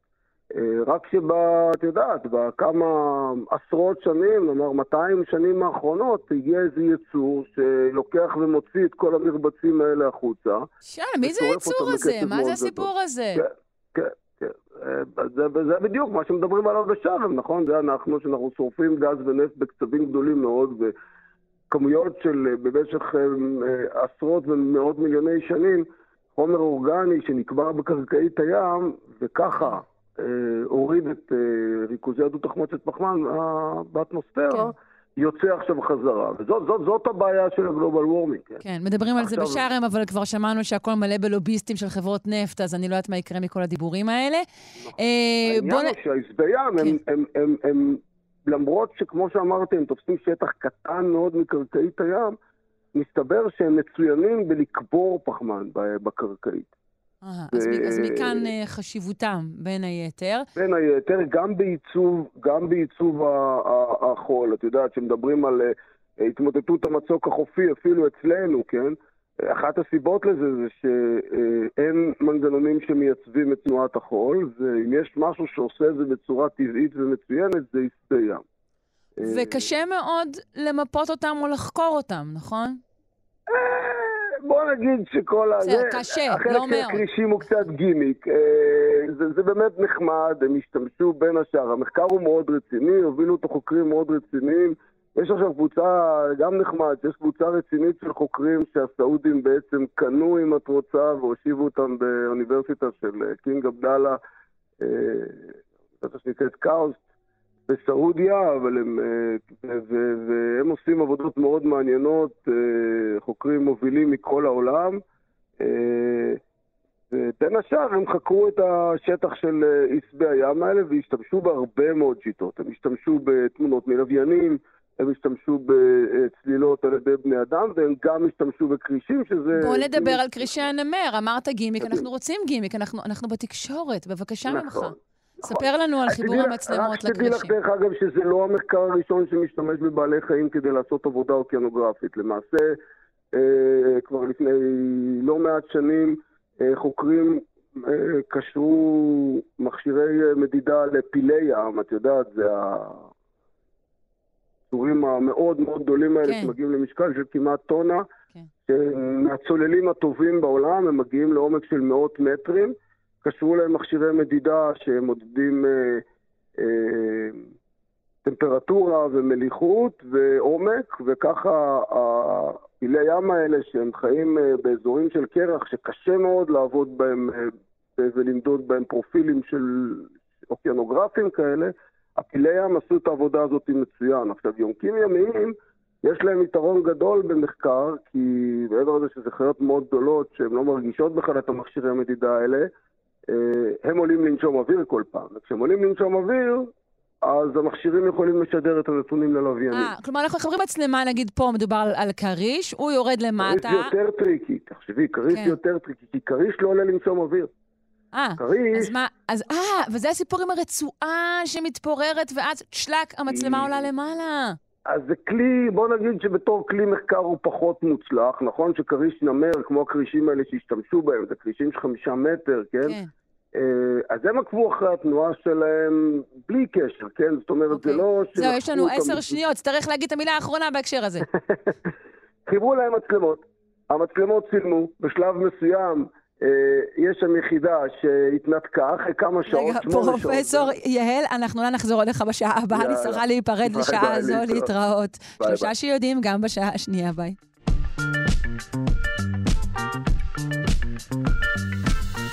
כאמור, אה, בסוף השעה אה, דיברנו על אה, חקר עשבי הים באיי הבהאמה, אבל איך אנחנו עושים שימוש בכרישי נמר לצורך המחקר הזה. אז תודה רבה לפרופסור גיטה יהל שהסכים לחזור אלינו להשלים את השיחה. היי, בוקר טוב. אנשים לא יצאו מהאוטו, נשארו בפקק, הם רוצים לדעת איך זה קרה. לא, אז תראי, דיברנו כבר על החשיבות של עשבי הים, והשאלה באמת איפה נמצאים עשבי ים. עכשיו, עשבי ים הם, הם צמחים שצריכים אור, אז סך הכל הם גדלים בעומק, בעומקים יחסית רדודים, ובהרבה מאוד מקומות באוקיינוס אפשר פשוט להשתמש בלוויינים, או בצילומים עם מטוסים, אה, או במצלמות נגררות. אה, כדי למפות את השטחים שלהם. אבל מה שהם עשו כאן, שזה מאוד נחמד, במסגרת מעקב אחרי ההתנהגות של קרישי, קרישי נמר, זה חיות ענקיות, כן, חיות של אה, חמישה זה מטר. מחקר נפ- נפרד שהיה, שעסק בקרישי נמר. כן, לא, אוקיי. לא תפסו את הכרישים והציקו להם בשביל לחקור את עשבי הים, אוקיי. אבל רצו לחקור את הכרישים, ומסתבר שהכרישים האלה, בערך 70% מהזמן שלהם נמצאים בשטחי עשב הים. זה בית הגידול הטבעי שלהם. ואיך שהם ביררו את זה, זה שהם באמת עשו את התרגיל הנחמד הזה, שהם תפסו אותם באמצעים שלא מזיקים להם, מדדו אותם, סימנו אותם, ושמו עליהם מין רסן כזה, שמחוברת אליו מצלמה, שיש לה טריק נחמד שמסתכלת קדימה, אפילו באחד המקרים הם שמו מצלמה שמצלמת 360 מעלות. זו הפעם הראשונה, אני חושב, שעשו תרגיל כזה בים.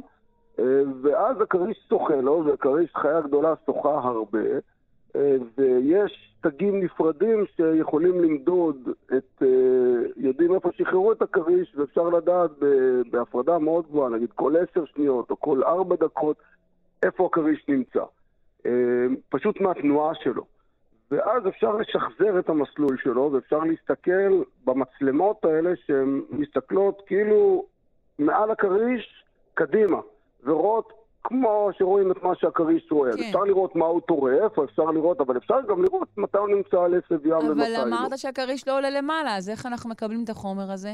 נכון, אז משתמשים בתרגיל שגם דייגים אה, של אה, סרטנים למשל משתמשים בו, שזה מין אה, חיבור מתכת כזה, קוראים לזה, לא חשוב, גלבניק ריליס, הוא נמס לאט לאט במי הים. ואתה יודע, אחרי שמונה שעות הוא יעלה למעלה ויצוף, והמצלמה עם כל המערכת הזאת היא תתחיל לשדר את המיקום שלה.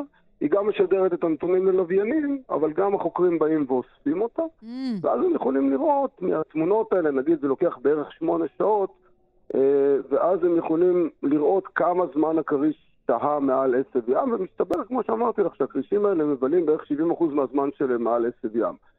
וממחקר גדול שנעשה על התנועות של הכרישים האלה בכל מיני אמצעים, אה, אז אפשר להעריך, ש... אה, אפשר להעריך את השטח שבו הכרישים האלה מסתובבים, ואם מנחשים ש-70% מהשטח הזה זה עשב ים, כי זה מה שראו במחקר עם המצלמות, אז זה מגדיל מאוד את השטח שבו אנחנו אה, רואים שיש עשב ים, בעיקר כי הכרישים האלה יורדים יותר עמוק, וזה אזור שבו קשה מאוד לעבוד עם לוויינים, כי זה, כן, זה הים הקריבי, הבאהמה, זה הכל מכוסה עננים כל הזמן, וצילומים עם לוויינים שם הם בעייתיים. אה, אז זה עזר להם להגדיל את השטחים, יש שטחים שהם בכלל לא ידענו שהם. מכוסים מעשב ים, שהכרישים גילו לנו אותו. כן, אה, טוב, זו בשורה טובה. טוב. הרווחנו עוד כן. שטחים של אה, עשב ים.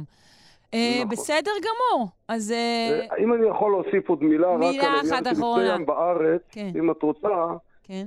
כי יש לנו עשבי ים בארץ, או היו הרבה, ואחת הבעיות, גם בארץ אנחנו לא מיפינו את הפיזור שלהם בצורה טובה, אבל העבודה הזאת נעשית עכשיו, ויש לא מעט עשבי ים, ואחת הבעיות היא שהפגיעה בקרקעית הים שאנחנו עושים על ידי גרירה של מכמורות שחורשות את קרקעית הים, היא גורם שיכול לפגוע מאוד בבתי גידול האלה, וכמו שאמרתי לכם, חשובים לא רק בשביל לאגור פחמן, אלא גם כדי ליישב את החול אה, ולמנוע פגיעה במצוק החופי למשל. אה, אז אם נצליח להחזיר הנה את עשבי הים, זה יהיה דבר שיעזור גם לנו בהרבה יש מאוד. דרך אחרת, חוץ מאשר לגרור את המכמורות האלה? בשביל מה עושים את זה בכלל? לא יודע, יש אה, 30-20 משפחות דייגים בארץ שמתקיימות מלחרוש אה, חצי מחוף הים, מקרקעית הים הישראלי אה, כל יום, בסיבות שאני לא מבין את זה. זה לא כל כך עושים הרבה אנשים. נשמע לי פתיר. לא, וזה מעט מאוד דגים, זה אחוז קטן זעיר מהדגים שאנחנו אוכלים, וזו שיטה מאוד מאוד הרסנית. זה כמו לחרוש את השדות כדי ל- ל- לצוד עכברים או משהו כזה. זו שיטה חסרת היגיון והרסנית מאוד, והגיע הזמן שהיא תיפסק. יפה. אני מאוד מודה לך ששבת כדי uh, לסגור פינה בעניין הזה. פרופסור גיתי יהל, אוקיינוגרף, בית ספר למדעי הים, המרכז האקדמי רופין, תודה. תודה לכם. צ'או.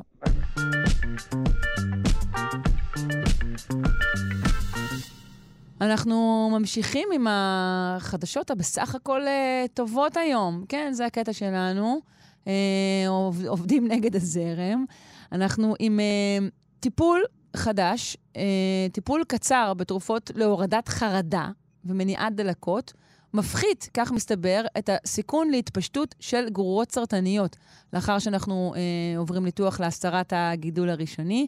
זה כאמור מחקר קליני חדש. נשוחח עם הפרופסור שמגר בן אליהו מבית הספר סגול למדעי המוח ובית הספר לפסיכולוגיה, אוניברסיטת תל אביב. שלום.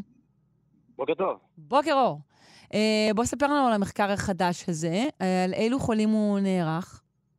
אז נכון להיום אנחנו מבצעים את המחקר על חולי סרטן המעי וחולי סרטן הלבלב, אה, ומאחורי המחקר הזה, אה, שמתבצע עכשיו, הסתיים כבר אה, מחקר קטן בחולי סרטן מעי, שאת התוצאות שלו כבר התחלת לספר, ומסתתרות הרבה מאוד שנים של עבודה מאומצת במודלים של בעלי חיים, שבהם גילינו איך ניתוח מעלה את התהליכים הגורתיים ואיך למנוע את זה. רגע, קודם כל, סליחה שעשיתי ספוילר. אז קודם כל, הניתוח כן. עצמו, לא, גמור. הניתוח עצמו כן. מעלה את כן. הסיכויים לגרורות, כן? כן, הוא, הוא מעלה את הטל, כן, הוא בהחלט, אה, זה לא דבר חדש, אנחנו לא המצאנו את זה. זה דבר ששיערו אותו במהלך החמישים שנה האחרונות, ובמהלך 25 שנה האחרונות, אה, גם אנחנו וגם אחרים בכל העולם הראו שהניתוח עצמו הוא גורם סיכון להתפרצות של גורות שיגלו אותם בעוד הרבה שנים. לא למה מיד בעצם? למה הניתוח. הניתוח למה? עושה את זה? מצוין, זה בדיוק מה שחקרנו, למה? לא למה, יותר איך. אה, אבל אני רוצה להקדים ולומר, הניתוח הוא הדבר הכי חשוב שצריכים לעשות, חס וחלילה אני לא אומר שצריכים להימנע מהניתוח. כן, כן. חייבים את הניתוח כי הוא מציל חיים, אבל אה, מה שמסתבר זה שהניתוח מעורר תגובות של לחץ ודלקת. לחץ יותר כמו אדרנלין, ודלקת כמו פרוסטוגלנדין וחומרים אחרים שהם דלקתיים. ושני החומרים האלה הם כמו לשפוך דלק על, על מדורה. ומבחינת הגרורות ותהליכים שמעצימים תהליכים גרורתיים דרך הרבה מנגנונים, חקרנו אותם, אנחנו יודעים איך המנגנונים האלה עובדים, גם דיכוי חיסוני וגם אפקטים ישירים על רקמה הסרטנית, שהופכת אותה להיות יותר, אה, יותר גרורתית ויותר אה, אגרסיבית. Mm. והתקופה של הניתוח, מה שמעניין זה שהתקופה עצמה של הניתוח יש בה אה, מגוון של תהליכים, גם בעד וגם נגד גרורות, יש שם איזשהו מאזן אה, מאוד עדין, שבסופו של דבר הוא נוטה לכיוון של בעד גורות או נגד גורות, והדברים האלה נקבעים על התקופה של הניתוח. אחרי זה את הגורות אנחנו מגלים רק שנים אחרי, וזה כבר מאוחר להתעסק בהם, או הרבה יותר קשה להתעסק בהם כשמגלים אותם. אז מה שאנחנו עשינו, פיתחנו טיפול שבדיוק ינסה להתערב בתקופה הקריטית הזאת של הניתוח. בזמן הניתוח. אוקיי. מהמם. נכון. אז הטיפול שלנו מתחיל חמישה ימים לפני הניתוח, ונמשך ככה כל שבוע-שבועיים אחרי הניתוח. אוקיי. והמטרה שלו כלומר, עוד לפני. הטיפולים המשלימים, טיפולי נכון, המשך. נכון. אוקיי. לגמרי, לגמרי. והוא גם לא מתנגש, דרך אגב, מאף אחד מהטיפולים, לא לפני ולא אחרי. זאת אומרת, אוקיי. הטיפול הזה הוא לא במקום, אה, הוא בנוסף לכל דבר אחר שאנחנו עושים. והאמת היא שכבר סיימנו שני מחקרים בבני אדם, אחד בחולות סרטן שד, אחד בחולי סרטן מעי, מחקרים קטנים, אבל מה שעשינו במחקרים האלה, אה, הסתכלנו על הרקמה הסרטנית שהמנתחים מוציאים בזמן הניתוח. באמת ראינו שהרקמה הזאת, כתוצאה מהטיפול שלנו, אה, הייתה אה, פחות גרורתית, פחות אגרסיבית, שזה זה סמן מאוד טוב. ונוסף לכך, בחולי סרטן המעי, גם בד- עקבנו אחריהם כבר חמש שנים, עכשיו הסתיימו חמש שנים, מאז הניתוח, ואצל הרבה פחות פציינטים חזרו אה, תהליכים גרורתיים אחרי חמש שנים. טוב, אה, עשינו הרבה טיזרים, אנחנו רוצים להבין מה זה הטיפול הזה. אוקיי, אז הטיפול הוא נורא פשוט, הוא מבוסס על שתי תרופות קיימות בכוונה. בחרנו תרופות אה, בטוחות, קיימות, פשוטות. אחת נקראת טופן, רוב האנשים מכירים אותה, היא תרופה שמונעת כאב ומונעת דלקת. אה, אה, זו תרופה כמעט אה, נפוצה. נכון, בהחלט, בהחלט. אוקיי. בחרנו את התרופות הכי פתוחות והכי נפוצות שיש, כי אנחנו, אנחנו נגד כל הרעיון הזה של למסחר את ה... תכף נרחיב בעניין הכלכלי. אז בואו נשאר רגע כן. עם התרופות. אז אחד זה טופן, והשני זה תרופה שנקראת דרלין, שהיא חוסמת אה, את האפקטים של, אה, של אדרנלין, של הורמוני לחץ למיניהם, והיא גם מונעת חרדה, היא גם מפחיתה חרדה, אבל האפקט החשוב שמבחינתנו זה להפחית את, את האפקטים של האדרנלין שמופרש במצבי לחץ ובמצבי חרדה. אה, כלומר, התרופות האלה- מדובר בטיפול שקשור למצבו הנפשי של החולה? גם, גם, גם. אני רוצה לעשות הפרדה. אין ספק שמצבו הנפשי של החולה, וזה הדבר הכי טבעי שקיים, הוא של לחץ וחרדה לפני הניתוח. ניתוח שיש בן אדם סרטן זה דבר שמאיים על החיים. אבל הדבר הזה יש השלכה על- על- על על על הגרורות? כן. לחלוטין כן. לא רק שיש לו השלכה, כשבן אדם נמצא במצב לחץ, הגוף מפריש הורמוני לחץ. ותגובה פיזיולוגית. הורמוני הלחץ האלה באופן ישיר משפיעים על הרקמה הסרטנית, באופן עקיף משפיעים עליה דרך המערכת החיסונית. זאת אומרת, זה לא צריך להפתיע אותנו ש, שהמצב הנפשי של בן אדם, או ואו תגובות הלחץ, שזה הולך ביחד, משפיעות על תהליכים אה, ביולוגיים. כל המטרה של תגובות, תגובות הלחץ זה להשפיע על תהליכים ביולוגיים. למה יש לנו תגובות לחץ במצב נורמלי? כי שיהיה לנו יותר גלוקוז, שיהיה לנו יותר לחץ דם, שנוכל להיאבק בנמרים או בשועלים שרוצים אחרינו, זאת אומרת, זה כן. הגיוני. כן. הבעיה היא שבמצב שיש לבן אדם גידול סרטני עם תהליך גרורתי, אז התגובות הפיזיולוגיות האלה אה, גם מעצימות את התהליך הגרורתי. Mm, אז את הדברים האלה בדיוק אנחנו רוצים למנוע, ועושים את זה בדיוק על תקופת הניתוח, כי זו התקופה הקריטית. אוקיי. אז הטיפול הוא פשוט, הוא מתחיל חמישה ימים לפני, לוקחים את התרופות פעמיים ביום, דרך הפה, ממשיכים אותו ביום הניתוח, ממשיכים אותו שבוע, שבועיים אחרי הניתוח, אה, וזה הכל. אז מפחיתים פה גם. מצב של דלקת וגם מצב של, של סטרס, של חרדה. אה, נכון. ואוקיי. וגם חוסמים את האפקטים של הורמוני הלחץ. כאילו, כן. לא רק שמפחיתים את החרדה, חוסמים את האפקטים של הורמוני הלחץ. וואו, זה באמת נשמע כאילו כן. פשוט כן. מאוד. נכון. אה, לא, צי- ציינת כן. שהמחקר הוא לא גדול. בוא, בוא תן לנו רגע נכון, מספרים ולא רק תראו. אחוזים. אז אני אגיד, תראו, שני המחקרים שעשינו, גם בחולות סרטן שד, היו שם בסך הכל 38 פציינטיות, וגם בחולי סרטן המעי היו שם 34 פציינטים. בשניהם, אה, המספר הזה של פציינטים הוא מספיק בשביל לבדוק את המדדים הביולוגיים שמתייחסים לשאלה האם הרקמה הסרטנית היא יותר גרורתית או פחות גרורתית. לזה אין שום ספק, בדקנו את זה בשני המחקרים האלה, בשניהם הגורה, הרקמה הסרטנית נהייתה פחות גרורתית, וזה פרסמנו בז'ורנלים מצוינים, וכולם Mhm. שמחו והתלהבו. בסרטן המעי גם עקבנו אחריהם שנים קדימה, חמש שנים קדימה. אוקיי. עכשיו, בשביל לעקוב ולומר, יש פחות או יותר גרועות, בדרך כלל צריכים הרבה יותר פציינטים. אני הראשון ש- שאקום ואומר, 34 פציינטים, גם אם במקרה יצא לנו שזה מובהק סטטיסטית, זאת אומרת, זה לא במקרה, יש פחות חזרה של גרורות ב- במי שטופל. אחרי שיש טופל יש פחות חזרה של גרורות. אה, אבל, אבל בשביל לשכנע את הממסד הרפואי, שבאמת הטיפול הזה אה, יכול להציל חיים, ושווה להשקיע בו, אז בשביל זה צריכים יותר פציינטים, וזה מה שאנחנו עושים עכשיו. אנחנו בדיוק עכשיו מגייסים פציינטים מבצעים מחקר? בדיוק, מהמם. מבצעים פציינטים, מגייסים פציינטים אה, לשני מחקרים, גם בסרטן המעי וגם בסרטן האבלף, במטרה להגיע למספר גדול יותר של פציינטים, בשביל שלא יהיה ספק שזה אה, גם מציל חיים, ההתערבות, כן. לא רק משנה את הרקמה הסרטנית, אלא גם באמת, בסופו של דבר, מתבטא במה שיקרה בעוד חמש שנים קדימה. טוב, זה חשוב מאוד, ועכשיו אני רוצה שנגיע כן. לעניין הכלכלי. בגדול, ל- לחברות התרופות אין כל כך עניין במחקרים נכון, כאלו, כי נ- אין פה לגמרי. רישום של פטנט חדש, נכון? נכון, נכון, אין רישום של פטנט. האמת היא, אה, בתמימותנו, או בסכלותנו, איך שתקראי לזה, גם לא רצינו מראש שיהיה פטנט. אבל תכלס אין פטנט, כי זה תרופות קיימות, ולא רק שאין פטנט, אה, התרופות עצמן הן זולות, הן פתוחות. כל חברת תרופות תוכל לייצר אותן. אז אין כאן אה, תמריץ כלכלי אה, לפתח, לדחוף את הטיפול הזה, אוקיי? אז מה, מה אם... אוקיי, אז אז- אני מבינה למה חברות תרופות, נגיד, לא... נכון, נגיד לא שאני מעניין מבינה, אותם, נגיד שעד עכשיו לא חשבתי אותם, שחברות תרופות רוצות להציל חיים, ונגיד שעזבתי את ההנחה כן. הזאת. מה לגבי קרנות מדע גדולות? אז תראי, אז אנחנו מקבלים, מה שקורה זה ככה, א', אנחנו מקבלים המון קרנות, אבל הן מאוד קטנות. אנחנו מקבלים ממשרד המדע, משרד הבריאות, תודה רבה להם, מקבלים מ-ICRF, מ-NIH, מכל מיני מקומות אנחנו מקבלים קרנות מדע, כי כולם מאמינים ברעיון, אוקיי? שצריך לבדוק אותו לפחות, כן? גם אם לא בטוחים אם הוא עובד או לא עובד עד לסוף, צריכים לבדוק אותו. מה הבעיה? הבעיה שה- שהקרנות הגדולות לא מיועדות למחקר קליני, בגלל שההנחה היא שמחקר קליני עושות חברות תרופות, יש להן המון כסף, הן משקיעות מאות מיליונים ואחרי זה מרוויחות מיליארדים. תראי את המקרה של החיסונים, אוקיי? אז כל ההנחה בעולם הזה, לדוגמה הקרן הישראלית, הקרן הישראלית למדע, היא לא, באופן עקרוני, לא משקיעה כסף במחקר קליני, בגלל שהיא אומרת, זה התפקיד של חברות תרופות, זה לא התפקיד שלי. לא, זה? לא נראה לי נכון. אני מצטערת. אני גם התלוננתי, אז זה לא עזר לי. אה, אבל אה, הם אומרים, ככה זה העולם, העולם הוא כזה שאת הפיתוחים, את היישומים הקליניים, מבצעות, מבצעים גופים של מטרת רווח, אוקיי? אנחנו רותמים אותם לזה, לנו אין את הכסף. במקרה הזה, בגלל שזה לא יקרה, בגלל שאין כאן אה, יתרון כלכלי, אין כאן רווח כלכלי, אז אנחנו צריכים למצוא את המקורות הכלכליים ממקורות שהם ללא כוונת רווח. מפילנטרופים, מגופים מדעיים וכאלה ממלכתיים. אני בטוחה שלך אני לא צריכה להזכיר את הרווח הכללי שיש מכך שיהיו פחות חולים קשים על המערכת ובאוכלוסייה. נכון, יש כאן רווח גדול מאוד, רק הוא לא נכון, רווח שהולך באיזשהו כיס פרטי, אלא הולך למדינה ולכולנו. נכון. נכון, וזה גם רחוק, עד שהמדינה רואה את הרווח הזה, אין שם מישהו שאומר, הנה, זה נורא חשוב לי, בזה אני ארוויח כסף, מבינה?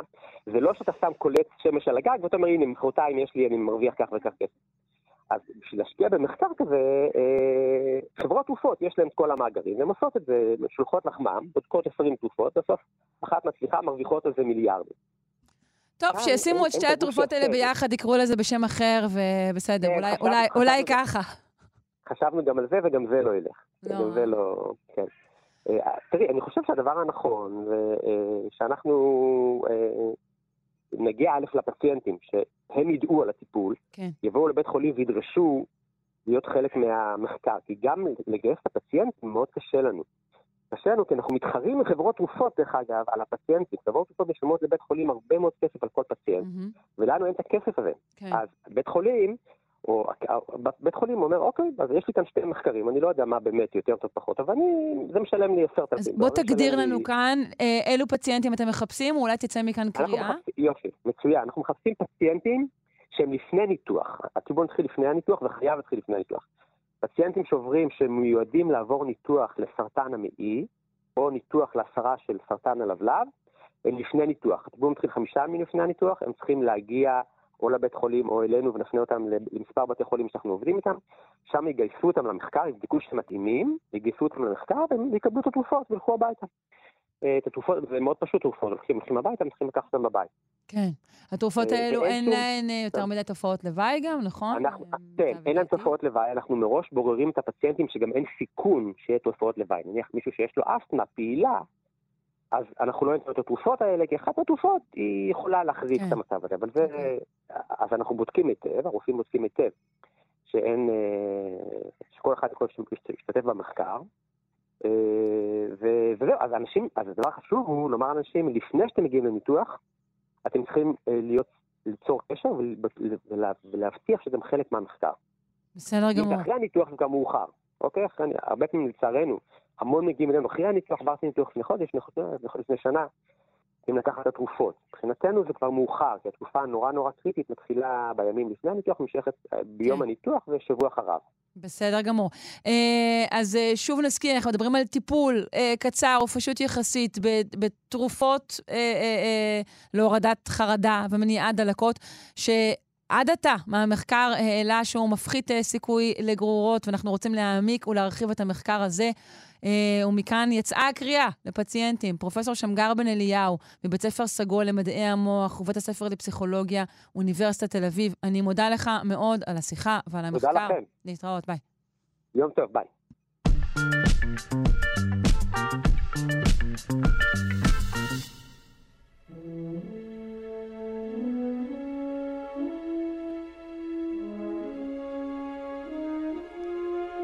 אנחנו עם אירוע של פעם ב-500 שנה.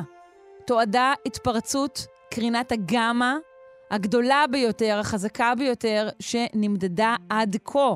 אה, נשמע על האירוע הזה מהפרופסור ארנון דהר מהפקולטה לפיזיקה בטכניון. שלום. שלום. שלום. מהי התפרצות קרינת גמא בעצם? אה, למעשה זה סיום החיים של אה, כוכבים מאוד כבדים. הם מכלים את הדלק שלהם, ואז אין לחץ פנימי, הם קורסים ומתפוצצים.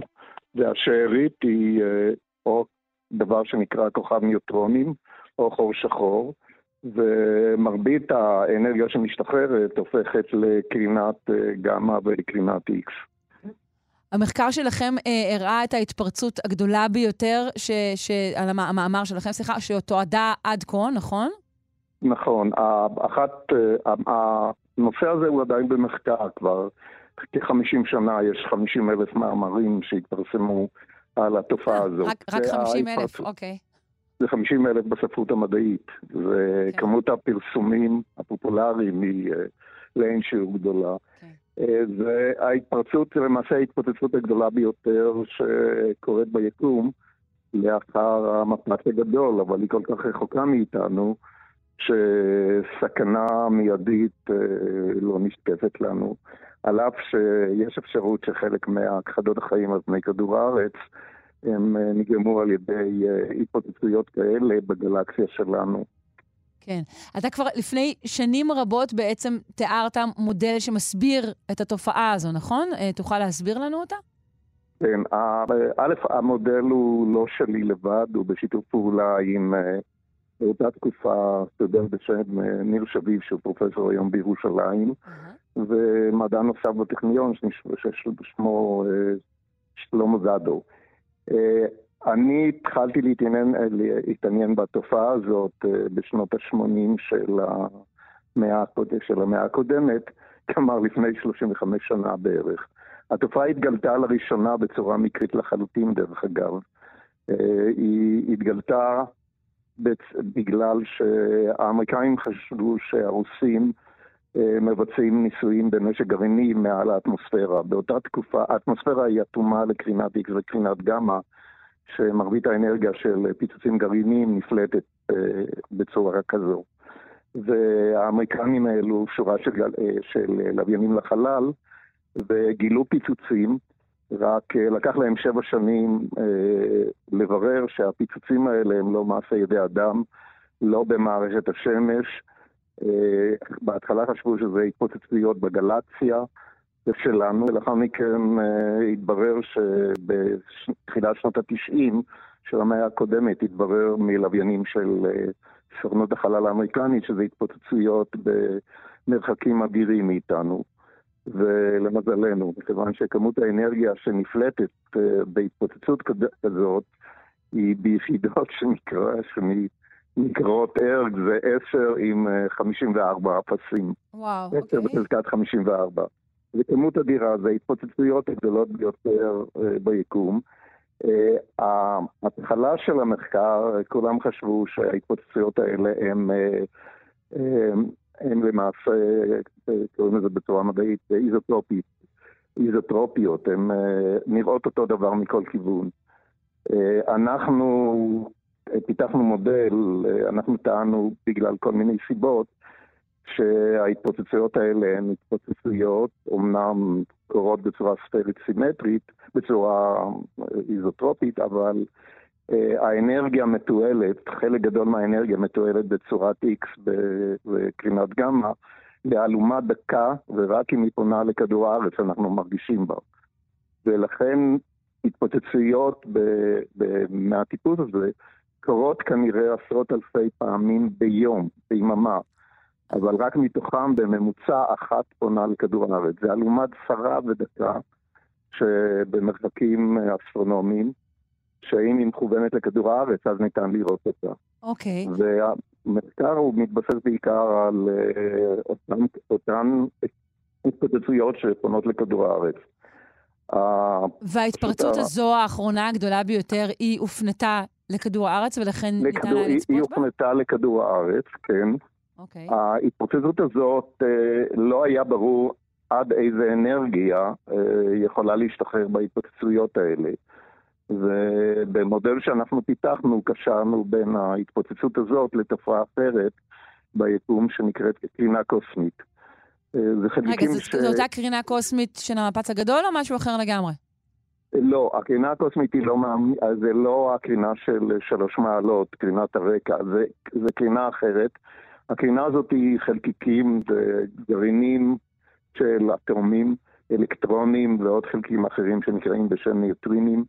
הם ממלאים את החלל, ועד היום לא ברור uh, מאיפה איפה, איפה נוצר, נוצרת הקרינה הזו, משום שהשדות המגנטיים שיש בין הכוכבים ובין הגלקסיות משנות את הכיוון של חלקיקים. לכן אה, לא ברור האם שתי התופעות האלה, קרינה קוסמית ומתפרצי קרינת גמא, הם אה, נוצרים ביחד, ההתפרצויות האלה מייצרות את שניהם ביחד. אוקיי. Okay. אה, התיאוריה שלנו טענה מההתחלה שזה שתי ההתפוצצויות, שתי, שתי התופעות, יצירת הקרינה הקוסמית ומתפרצי קרינת גמא, הן אותה תופעה. ולאחרונה ניצלנו את ה... לאחר 50 שנות מחקר בתחום הזה, הצלחנו לנצל את התכונות הנצפות של הקרינה הקוסמית ולחזות את האנרגיה המקסימלית שיש בהתפרצות קרינת גמא. כלומר, כך הצלחתם לנבא את העוצמה של ההתפרצות האחרונה? הצלחנו לנבא את העוצמה, לא את התאריך מתי זה יקרה. Uh-huh. על סמך, בגלל שיש כבר אלפי תצפיות של התפרצויות כאלה, אפשר היה לחשב מה, מה התדירות של אירוע כזה בעוצמה כזאת. והתברר שהתצפיתנים על סמך הביצועים של הגלאים שמוצבים אה, מעל האטמוספירה וכולי, אה, מעריכים את זה בערך בהתפרצות כזאת שנצפתה ב-9 לאוקטובר, אה, רואים אותה מכדור הארץ פעם אחת בערך ב-500 שנה. היא ההתפרצות הגדולה ביותר, ואנחנו פשוט חזינו את האנרגיה שתהיה בהתפרצות כזו. הבנתי. והיא מתאימה למה, ש... למה שבאמת צפו. ושוב נאמר, המרחק הוא למעלה משני מיליארד שנות אור, נכון? במילים אחרות, ההתפוצצות הזאת הראה לפני 2.4 מיליארד שנים. לאור לקח מקרינת הגמא וקרינת ה-X והאור הנראה, ובכל מיני תחומים אחרים לקח 2.4 מיליארד שנים להגיע לכדור הארץ. אה, זה למזלנו שהדבר הזה קרה במרחק כזה, כאילו היה קורה בגלקסיה שלנו קרוב אלינו, הוא היה משמיד את החיים על פני כדור הארץ. באמת מזל. אה, נציין שהמאמר שלכם אה, פורסם אה, בכתב העת החשוב ביותר באסטרופיזיקה, הוא נקרא The Astrophysical נכון, Journal Letters. במקרה באותו יום, במקרה באותו יום שקרתה, מקרי לחלוטין. הוא התפרסם באותו יום שקרתה ההתפוצצות הזאת. לפעמים יש גם אה, צירופי מקרים בקוסמוס, זה קורה. נכון, נכון. פרופסור ארנון דר, מהפקולטה לפיזיקה בטכניון, אני מודה לך מאוד. תודה רבה לך. ביי.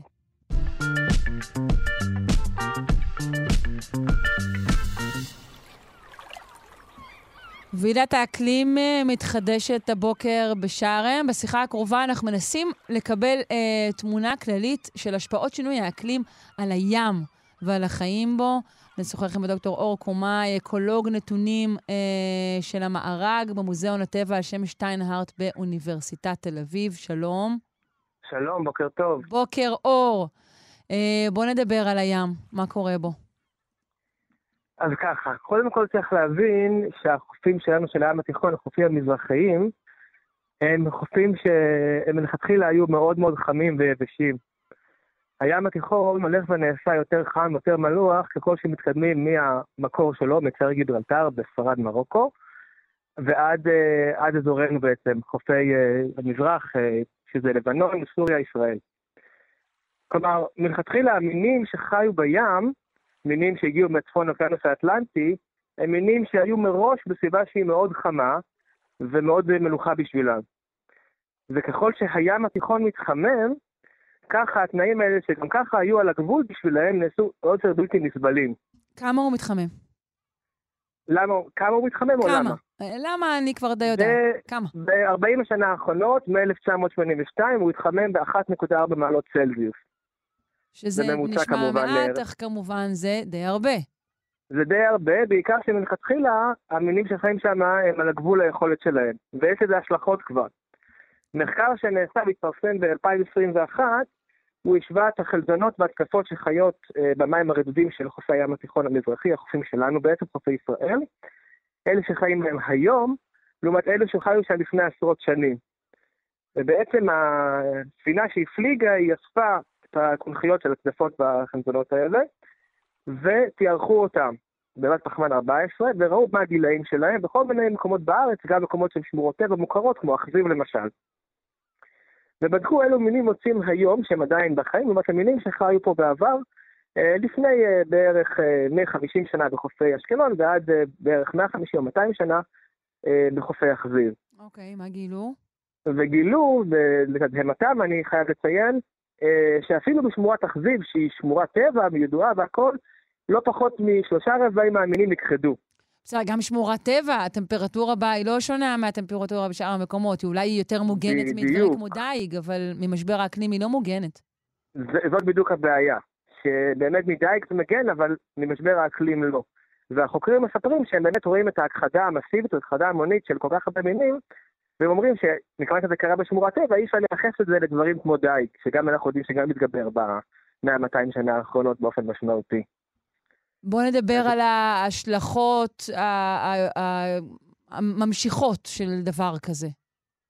אז קודם כל, אה, יש לזה השלכות, כי החזונות וההצלפות האלה הם חלק ממארג המזון של הטבע. זה אומר שהמינים שניזונים מהם, לא היה להם מה לאכול, או שיצטרכו להסתגל לטרף חדש, כי גם נכנסים מינים חדשים מים סוף דרך תעלת סואץ.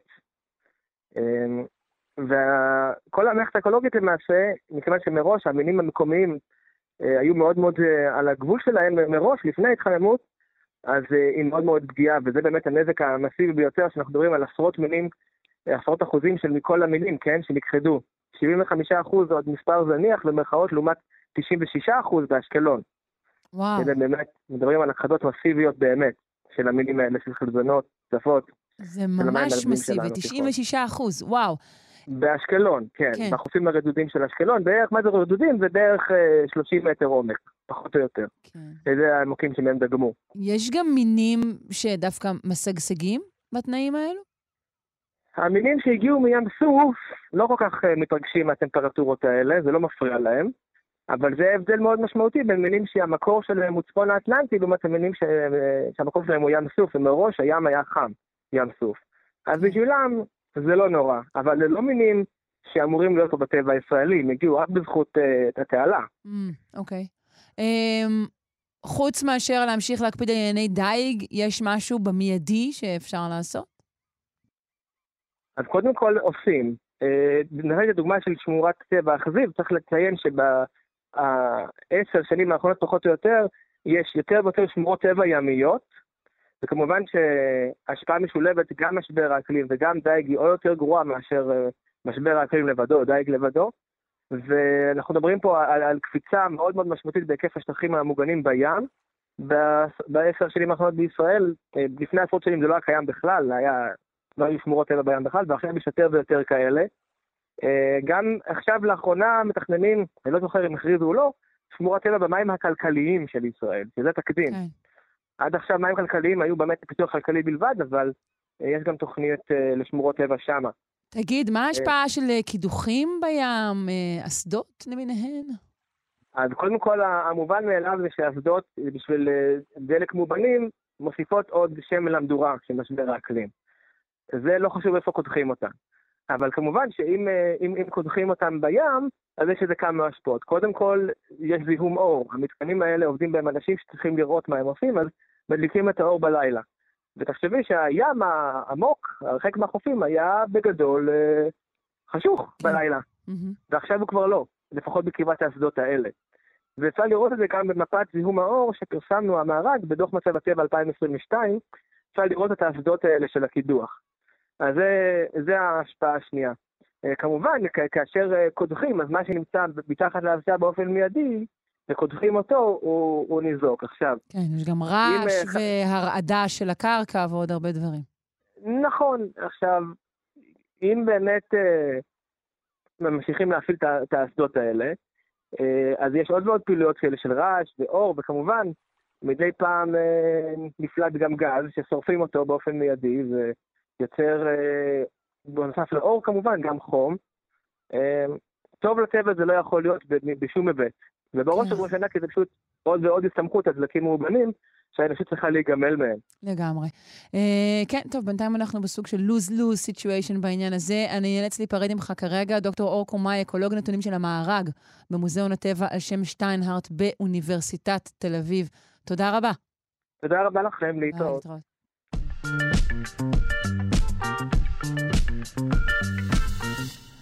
אנחנו ממשיכים עם האקלים. אה, כולם מדברים על אקלים, אף אחד לא מדבר על צדק. אה, כרגיל, כמו בכל אה, פגיעה רחבה, מי שנפגע יותר, גם בסכנות סביבתיות, הן אוכלוסיות מוחלשות, שאני מניחה שלא מיוצגות היטב בוועידת האקלים בשארם, על הצילומים המהממים והתנאים המקסימים שיש שם.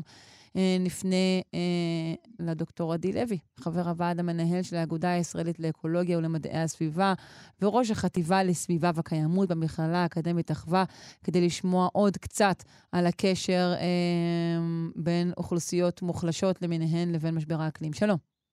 שלום, בוקר טוב. בוקר אור. Uh, אני מבינה שממשל ביידן מקים משרד חדש שיתמקד בצדק סביבתי ו- וינסה למזער את, את הנזקים עבור אוכלוסיות כאלה? נכון. בואי אה, ננסה רגע להבין קודם כל מה זה צדק סביבתי ומי הם האוכלוסיות שנפגעות. אז קודם כל, האוכלוסיות המוחלשות אה, ממעמד חברתי-כלכלי נמוך בדרך כלל, אם זה אוכלוסיות מהגרים, אה, מיעוטים לאומיים או אתניים, אה, נשים בהרבה מאוד מדינות, אה, באמת עלולים להיפגע יותר מהמשבר. לא, לא, לא, זה דיבור כללי, אנחנו בישראל רואים אה, איפה שמים מפעלים מזהמים. שמים אותם בפריפריה, לא שמים אותם ביישובים נכון. החזקים, זה די ברור. בהחלט. וכשאנחנו מדברים על, על צדק סביבתי, אז בעצם יותר קל להגיד, להגדיר מה, זה, מה, לא, מה לא צודק, מה לא צדק סביבתי, אבל ההגדרה של ה-EPA מ-93 מדברת על מתן טיפול הוגן ומעורבות בעלת משמעות של כלל האוכלוסייה, ללא קשר למוצא, צבע, לאום או הכנסה, בהתייחס לפיתוח, יישום ואכיפה של חוקים סביבתיים, תקנות ומדיניות. מה זה אומר? זה אומר שכשאנחנו, אה, למשל, במרכז הארץ, בתל אביב, שולחים את האשפה שלנו לנגב ומטמינים אותה שם, ויוצרים שם מפגעי ריח ושריפות ועשן וכל מה שנוצר, אה, זה לא צדק סביבתי, כן? צדק, כן. או, או תחנה מרכזית שסביבה גרות אוכלוסיות מאוד uh, מוחלשות, והזיהום האוויר שם מאוד מאוד קשה, זה לא צדק כן, סביבתי. כן, הדרך היחידה להימנע מזה היא לחייב uh, שרים uh, לגור בנגב או בכל מיני אזורים כאלה, ואז אולי הם יבינו מה זה באמת אומר uh, לחיות באזור כזה. כל עוד הם גרים בשכונות מאוד נחמדות באזור תל אביב, אה, לדעתי שינויים רציניים לא יהיו. אה, בואו נדבר אבל על משבר האקלים, למשל, נכון? באמריקה אנחנו רואים איפה, את הפגיעה, נגיד, של הוריקנים, נכון? נכון, אז כשאנחנו רואים אה, הוריקן שעובר בקובה, בקוסטה ריקה, באיים רפובליקה הדומיניקנית, באזורים חלשים יותר, והנזקים שנגרמים שם לעומת נזקים שנגרמים בצפון אמריקה, בארצות הברית בעיקר, אה, אז, אה, אז ההבדל ברור, בסופו של דבר אה, המוכנות של התשתיות לאירוע כזה במדינה מערבית עשירה היא בדרך כלל הרבה יותר טובה, גם כמובן יש פערים בין אוכלוסיות שונות באותה מדינה, אבל אם ניקח אפילו מקרה יותר קיצוני, שאנחנו מדברים על עליית מפלס פני הים בשנים הבאות, כמטר ויותר עד סוף המאה, אם אנחנו נסתכל על מנהטן לעומת דקה בבנגלדש, אה, במנהטן יהיה אפשר לגייס את הכסף כדי להקים קיר, חומה, אה, סביב המג... קו המגע עם הים, ולהגן על חלק מהאזורים, או אפילו לשאוב מים במקרה הצורך. בגלש זה אה, פחות יעבוד, כי אף אחד לא, כנראה לא יממן את זה. ולכן היכולת, אנחנו לא פה עם... התמודדות כן. היא שונה. אנחנו כן. לא מביאים פה בשורה על כך שהעניים הם עניים והעשירים הם עשירים. על כל המשתמע מכך, מדובר בספקטרום רחב מאוד. אה, פער כלכלי הוא כמובן לא רק כסף, אלא הרבה מאוד דברים אחרים. אה, אז מה זה, רק בקצרה, מה זה המשרד הזה, המשרד שביידן הקים? ומה אוקיי, הסיכוי שיוקם אחד כזה פה? אז המשרד שהוקם, שאלה טובה, המשרד שהוקם אה, אה, זה משרד לצדק סביבתי וזכויות אזרח, שבעצם אה, מטרתו היא הגנה על מיעוטים וזכויות פרט, והוא צפוי להעביר מענקים לפיתוח אסטרטגיות שימנעו פגיעה בחלשים. בהקשר האקלימי כמובן, כל מה שנוגע להיערכות למשבר האקלים, ובעצם ה-IPA יקצה מעל 200 עובדים למשרד הנוכחי, ומענק של 3 מיליארד דולר. ה-EPA זו הסוכנות האמריקאית להגנת, להגנת הסביבה. להגנת הסביבה, mm-hmm. נכון. ו... ובעצם המטרה פה היא, היא גם לעסוק בפתרון סכסוכים שנוגעים להיבטים האלה של צדק אה, סביבתי, וגם אה, להכניס עקרונות של צדק סביבתי וזכויות אזרח כלל הפעולות שעושים במשרד האמריקאי להגנת הסביבה. אה, בעצם כל חוק או כל אה, תקנה שמעבירים, לחשוב גם על ההיבטים האלה ולנסות לצמצם את הפערים בהיבט הזה. אה, בארץ יש כל מיני יוזמות למשל, יוזמה של פורום האקלים הישראלי של בית הנשיא, שמנסים עכשיו בעצם לשפר את, ה, את דירות, דירות עמידר, הדירות שיכון, uh-huh. הדירות הציבוריות בעצם, לשפר את התנאי בידוד שלהם והעמידות שלהם לתנאי מזג אוויר שונים. נציין שזו יוזמה של הנשיא הרצוג, נכון? נכון, זו יוזמה של, של בית הנשיא בעצם כחלק מפורום האקלים הישראלי.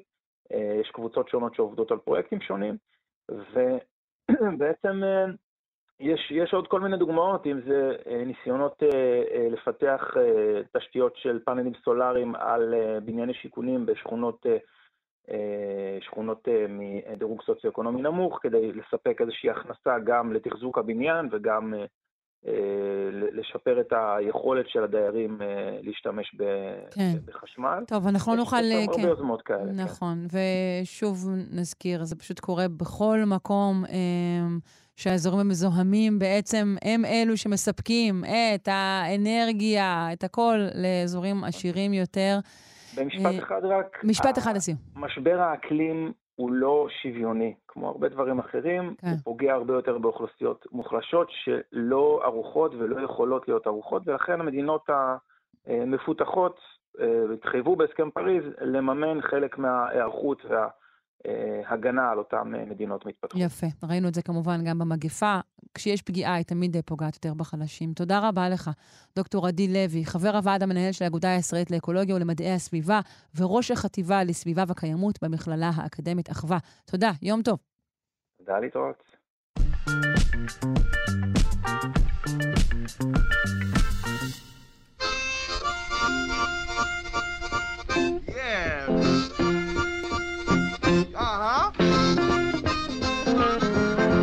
יהיה אהה, איזה כיף. מסיימים את התוכנית של היום עם ההיסטוריה של הבלוז. ירון בן עמי, מוזיקאי וחוקר בלוז, מה העניינים?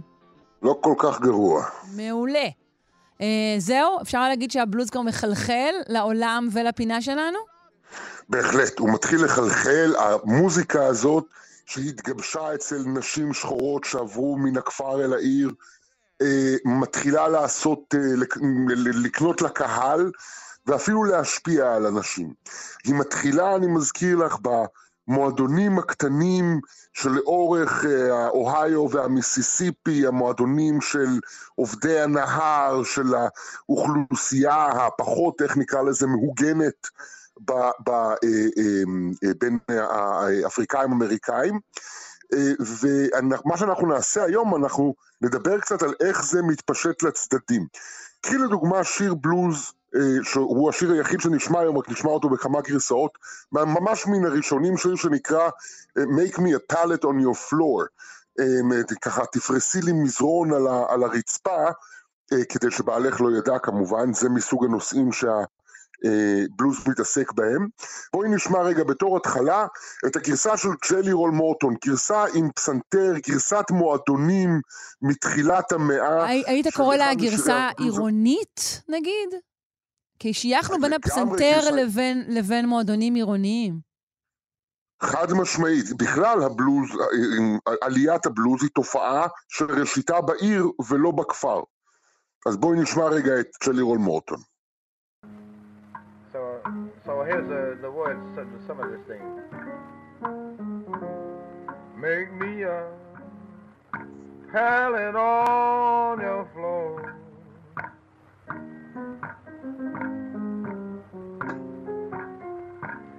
make me a pallet on your floor.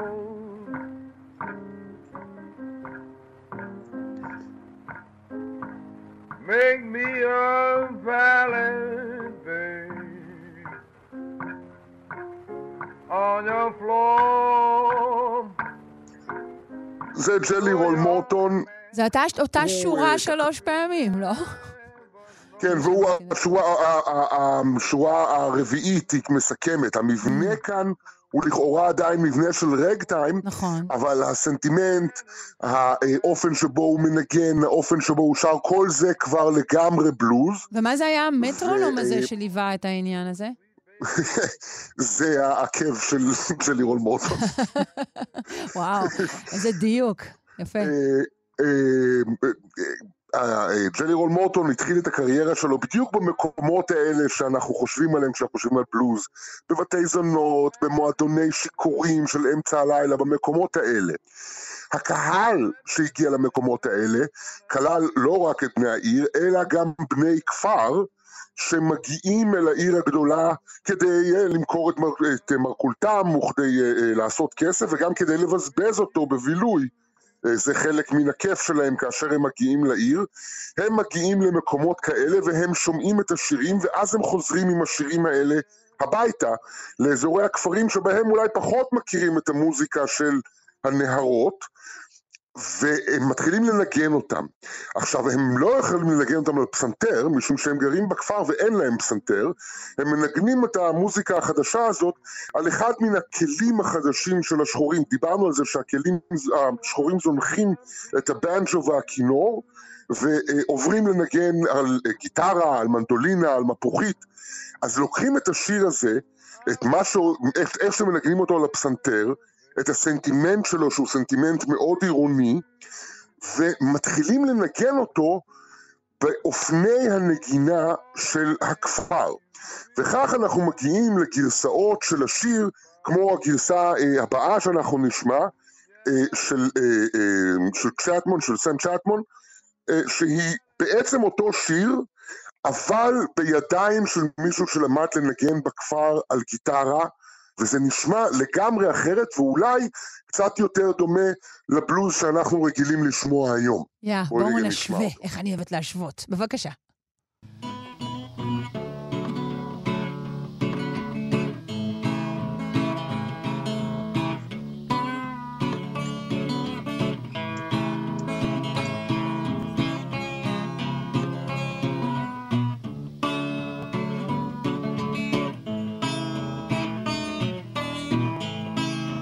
make me down a pallet on your floor.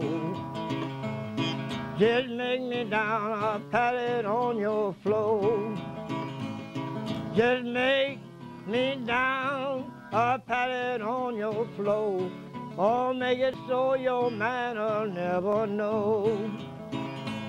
Don't never... הופה, ובבת אחת אנחנו כבר נשמעים כמו הבלוז כן. שאת ואני ומי ששומע בלוז כבר מכיר נכון. ומזהה, זה כבר נשמע כמו הדבר שאנחנו מכירים. אני מודה שציפיתי שהגרסה מייצג- הכפרית דווקא תהיה מעט יותר מרוחה, אולי פלגמטית, אך בדיוק ההפך. יש פה, כאילו, דווקא זה משהו טיפה יותר uplifting, מעורר.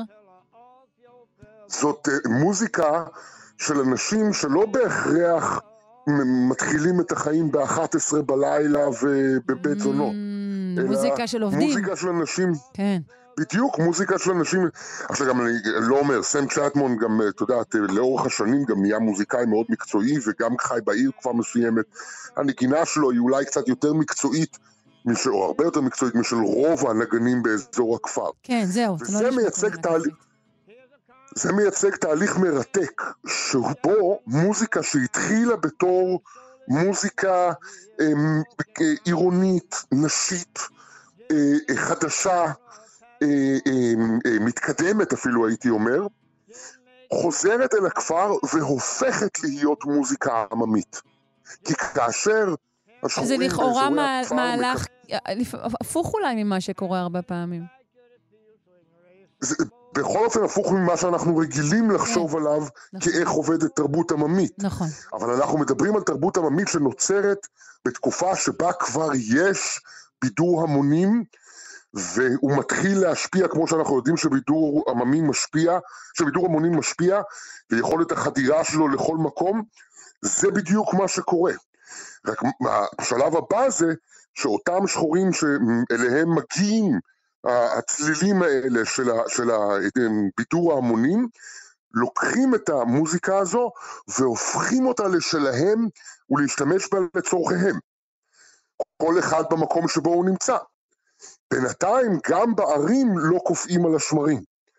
והדוגמה הכי חשובה אולי שקורית, או החשובה הראשונה שקורית, מתרחשת בניו אורלינס, בנקודת הסיום הדרומית של המיסיסיפי, ושם אה, מתחילים, אה, ניו אורלינס זה מקרה מעניין. הגזענות בניו אורלינס עבדה אחרת. בגלל שניו אורלינס הייתה ראשיתה תחת שלטון צרפתי והיא שייכת למרחב התרבותי הקריבי יותר ממה שהיא שייכת למרחב התרבותי של ארה"ב, ובמרחב הקריבי הגזענות לא הייתה בינארית. לא היה רק שחור ולבן, היו הרבה דרגות אמצע שנקראו קריאולים. קריאולים לבנים, קריאולים שחורים, אבל כל מיני. ובמשך הרבה שנים הם היו מעורבים אלה באלה בניו אורלינס, עד שבתקופה שאנחנו מדברים עליה, צומח משטר ג'ים קרו גזעני, שהוא כן בינארי, כן. ואז מפרידים בכוח את התרבויות, את האנשים ואת התרבויות, והתגובה השחורה זה לקחת את העולם המוזיקלי העשיר האירופאי, עם כלי הנשיפה שלו וכן הלאה וכן הלאה, ולהתחיל לנגן דרכו את הבלוז, את אותה מוזיקה חדשה שמתחילה, שמומצאת עכשיו. יפה, אז בוא נגיע לקטע האחרון כדי שנספיק לשמוע ולו חתיכה ממנו, אז תציג בדיוק. אותו. ואז, ואז באדי בולדן, דמות מיתולוגית, שהוא לא הוקלט, אנחנו נשמע מישהו שניגן איתו, בנק ג'ונסון, מתחיל לנגן את הבלוז בלילות הקרים, אבל החמים בפנים, לעירוניים מן השכבה הנמוכה ולכפריים שבאים, וכך נוצר הג'אז. אז ניפרד ממך עכשיו. Make me a pellet, on your floor, בנק ג'ונסון, הנה ההתחלה של הג'אז מתוך הבלוז. אוקיי, תודה רבה לך. ירון בן עמי, מוזיקאי וחוקר בלוז. ניפרד עם הקטע הזה. ביי. טוב.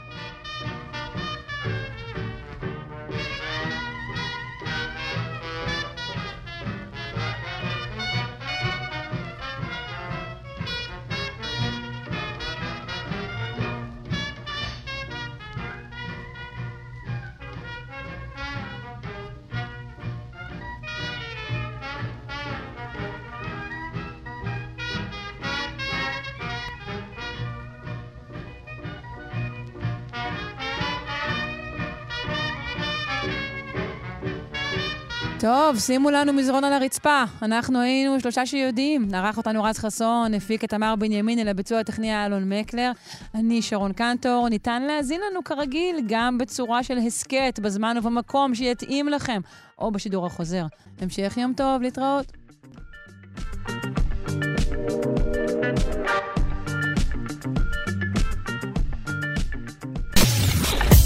אתן מאזינות ואתם מאזינים לכאן הסכתים. כאן הסכתים, הפודקאסטים של תאגיד השידור הישראלי.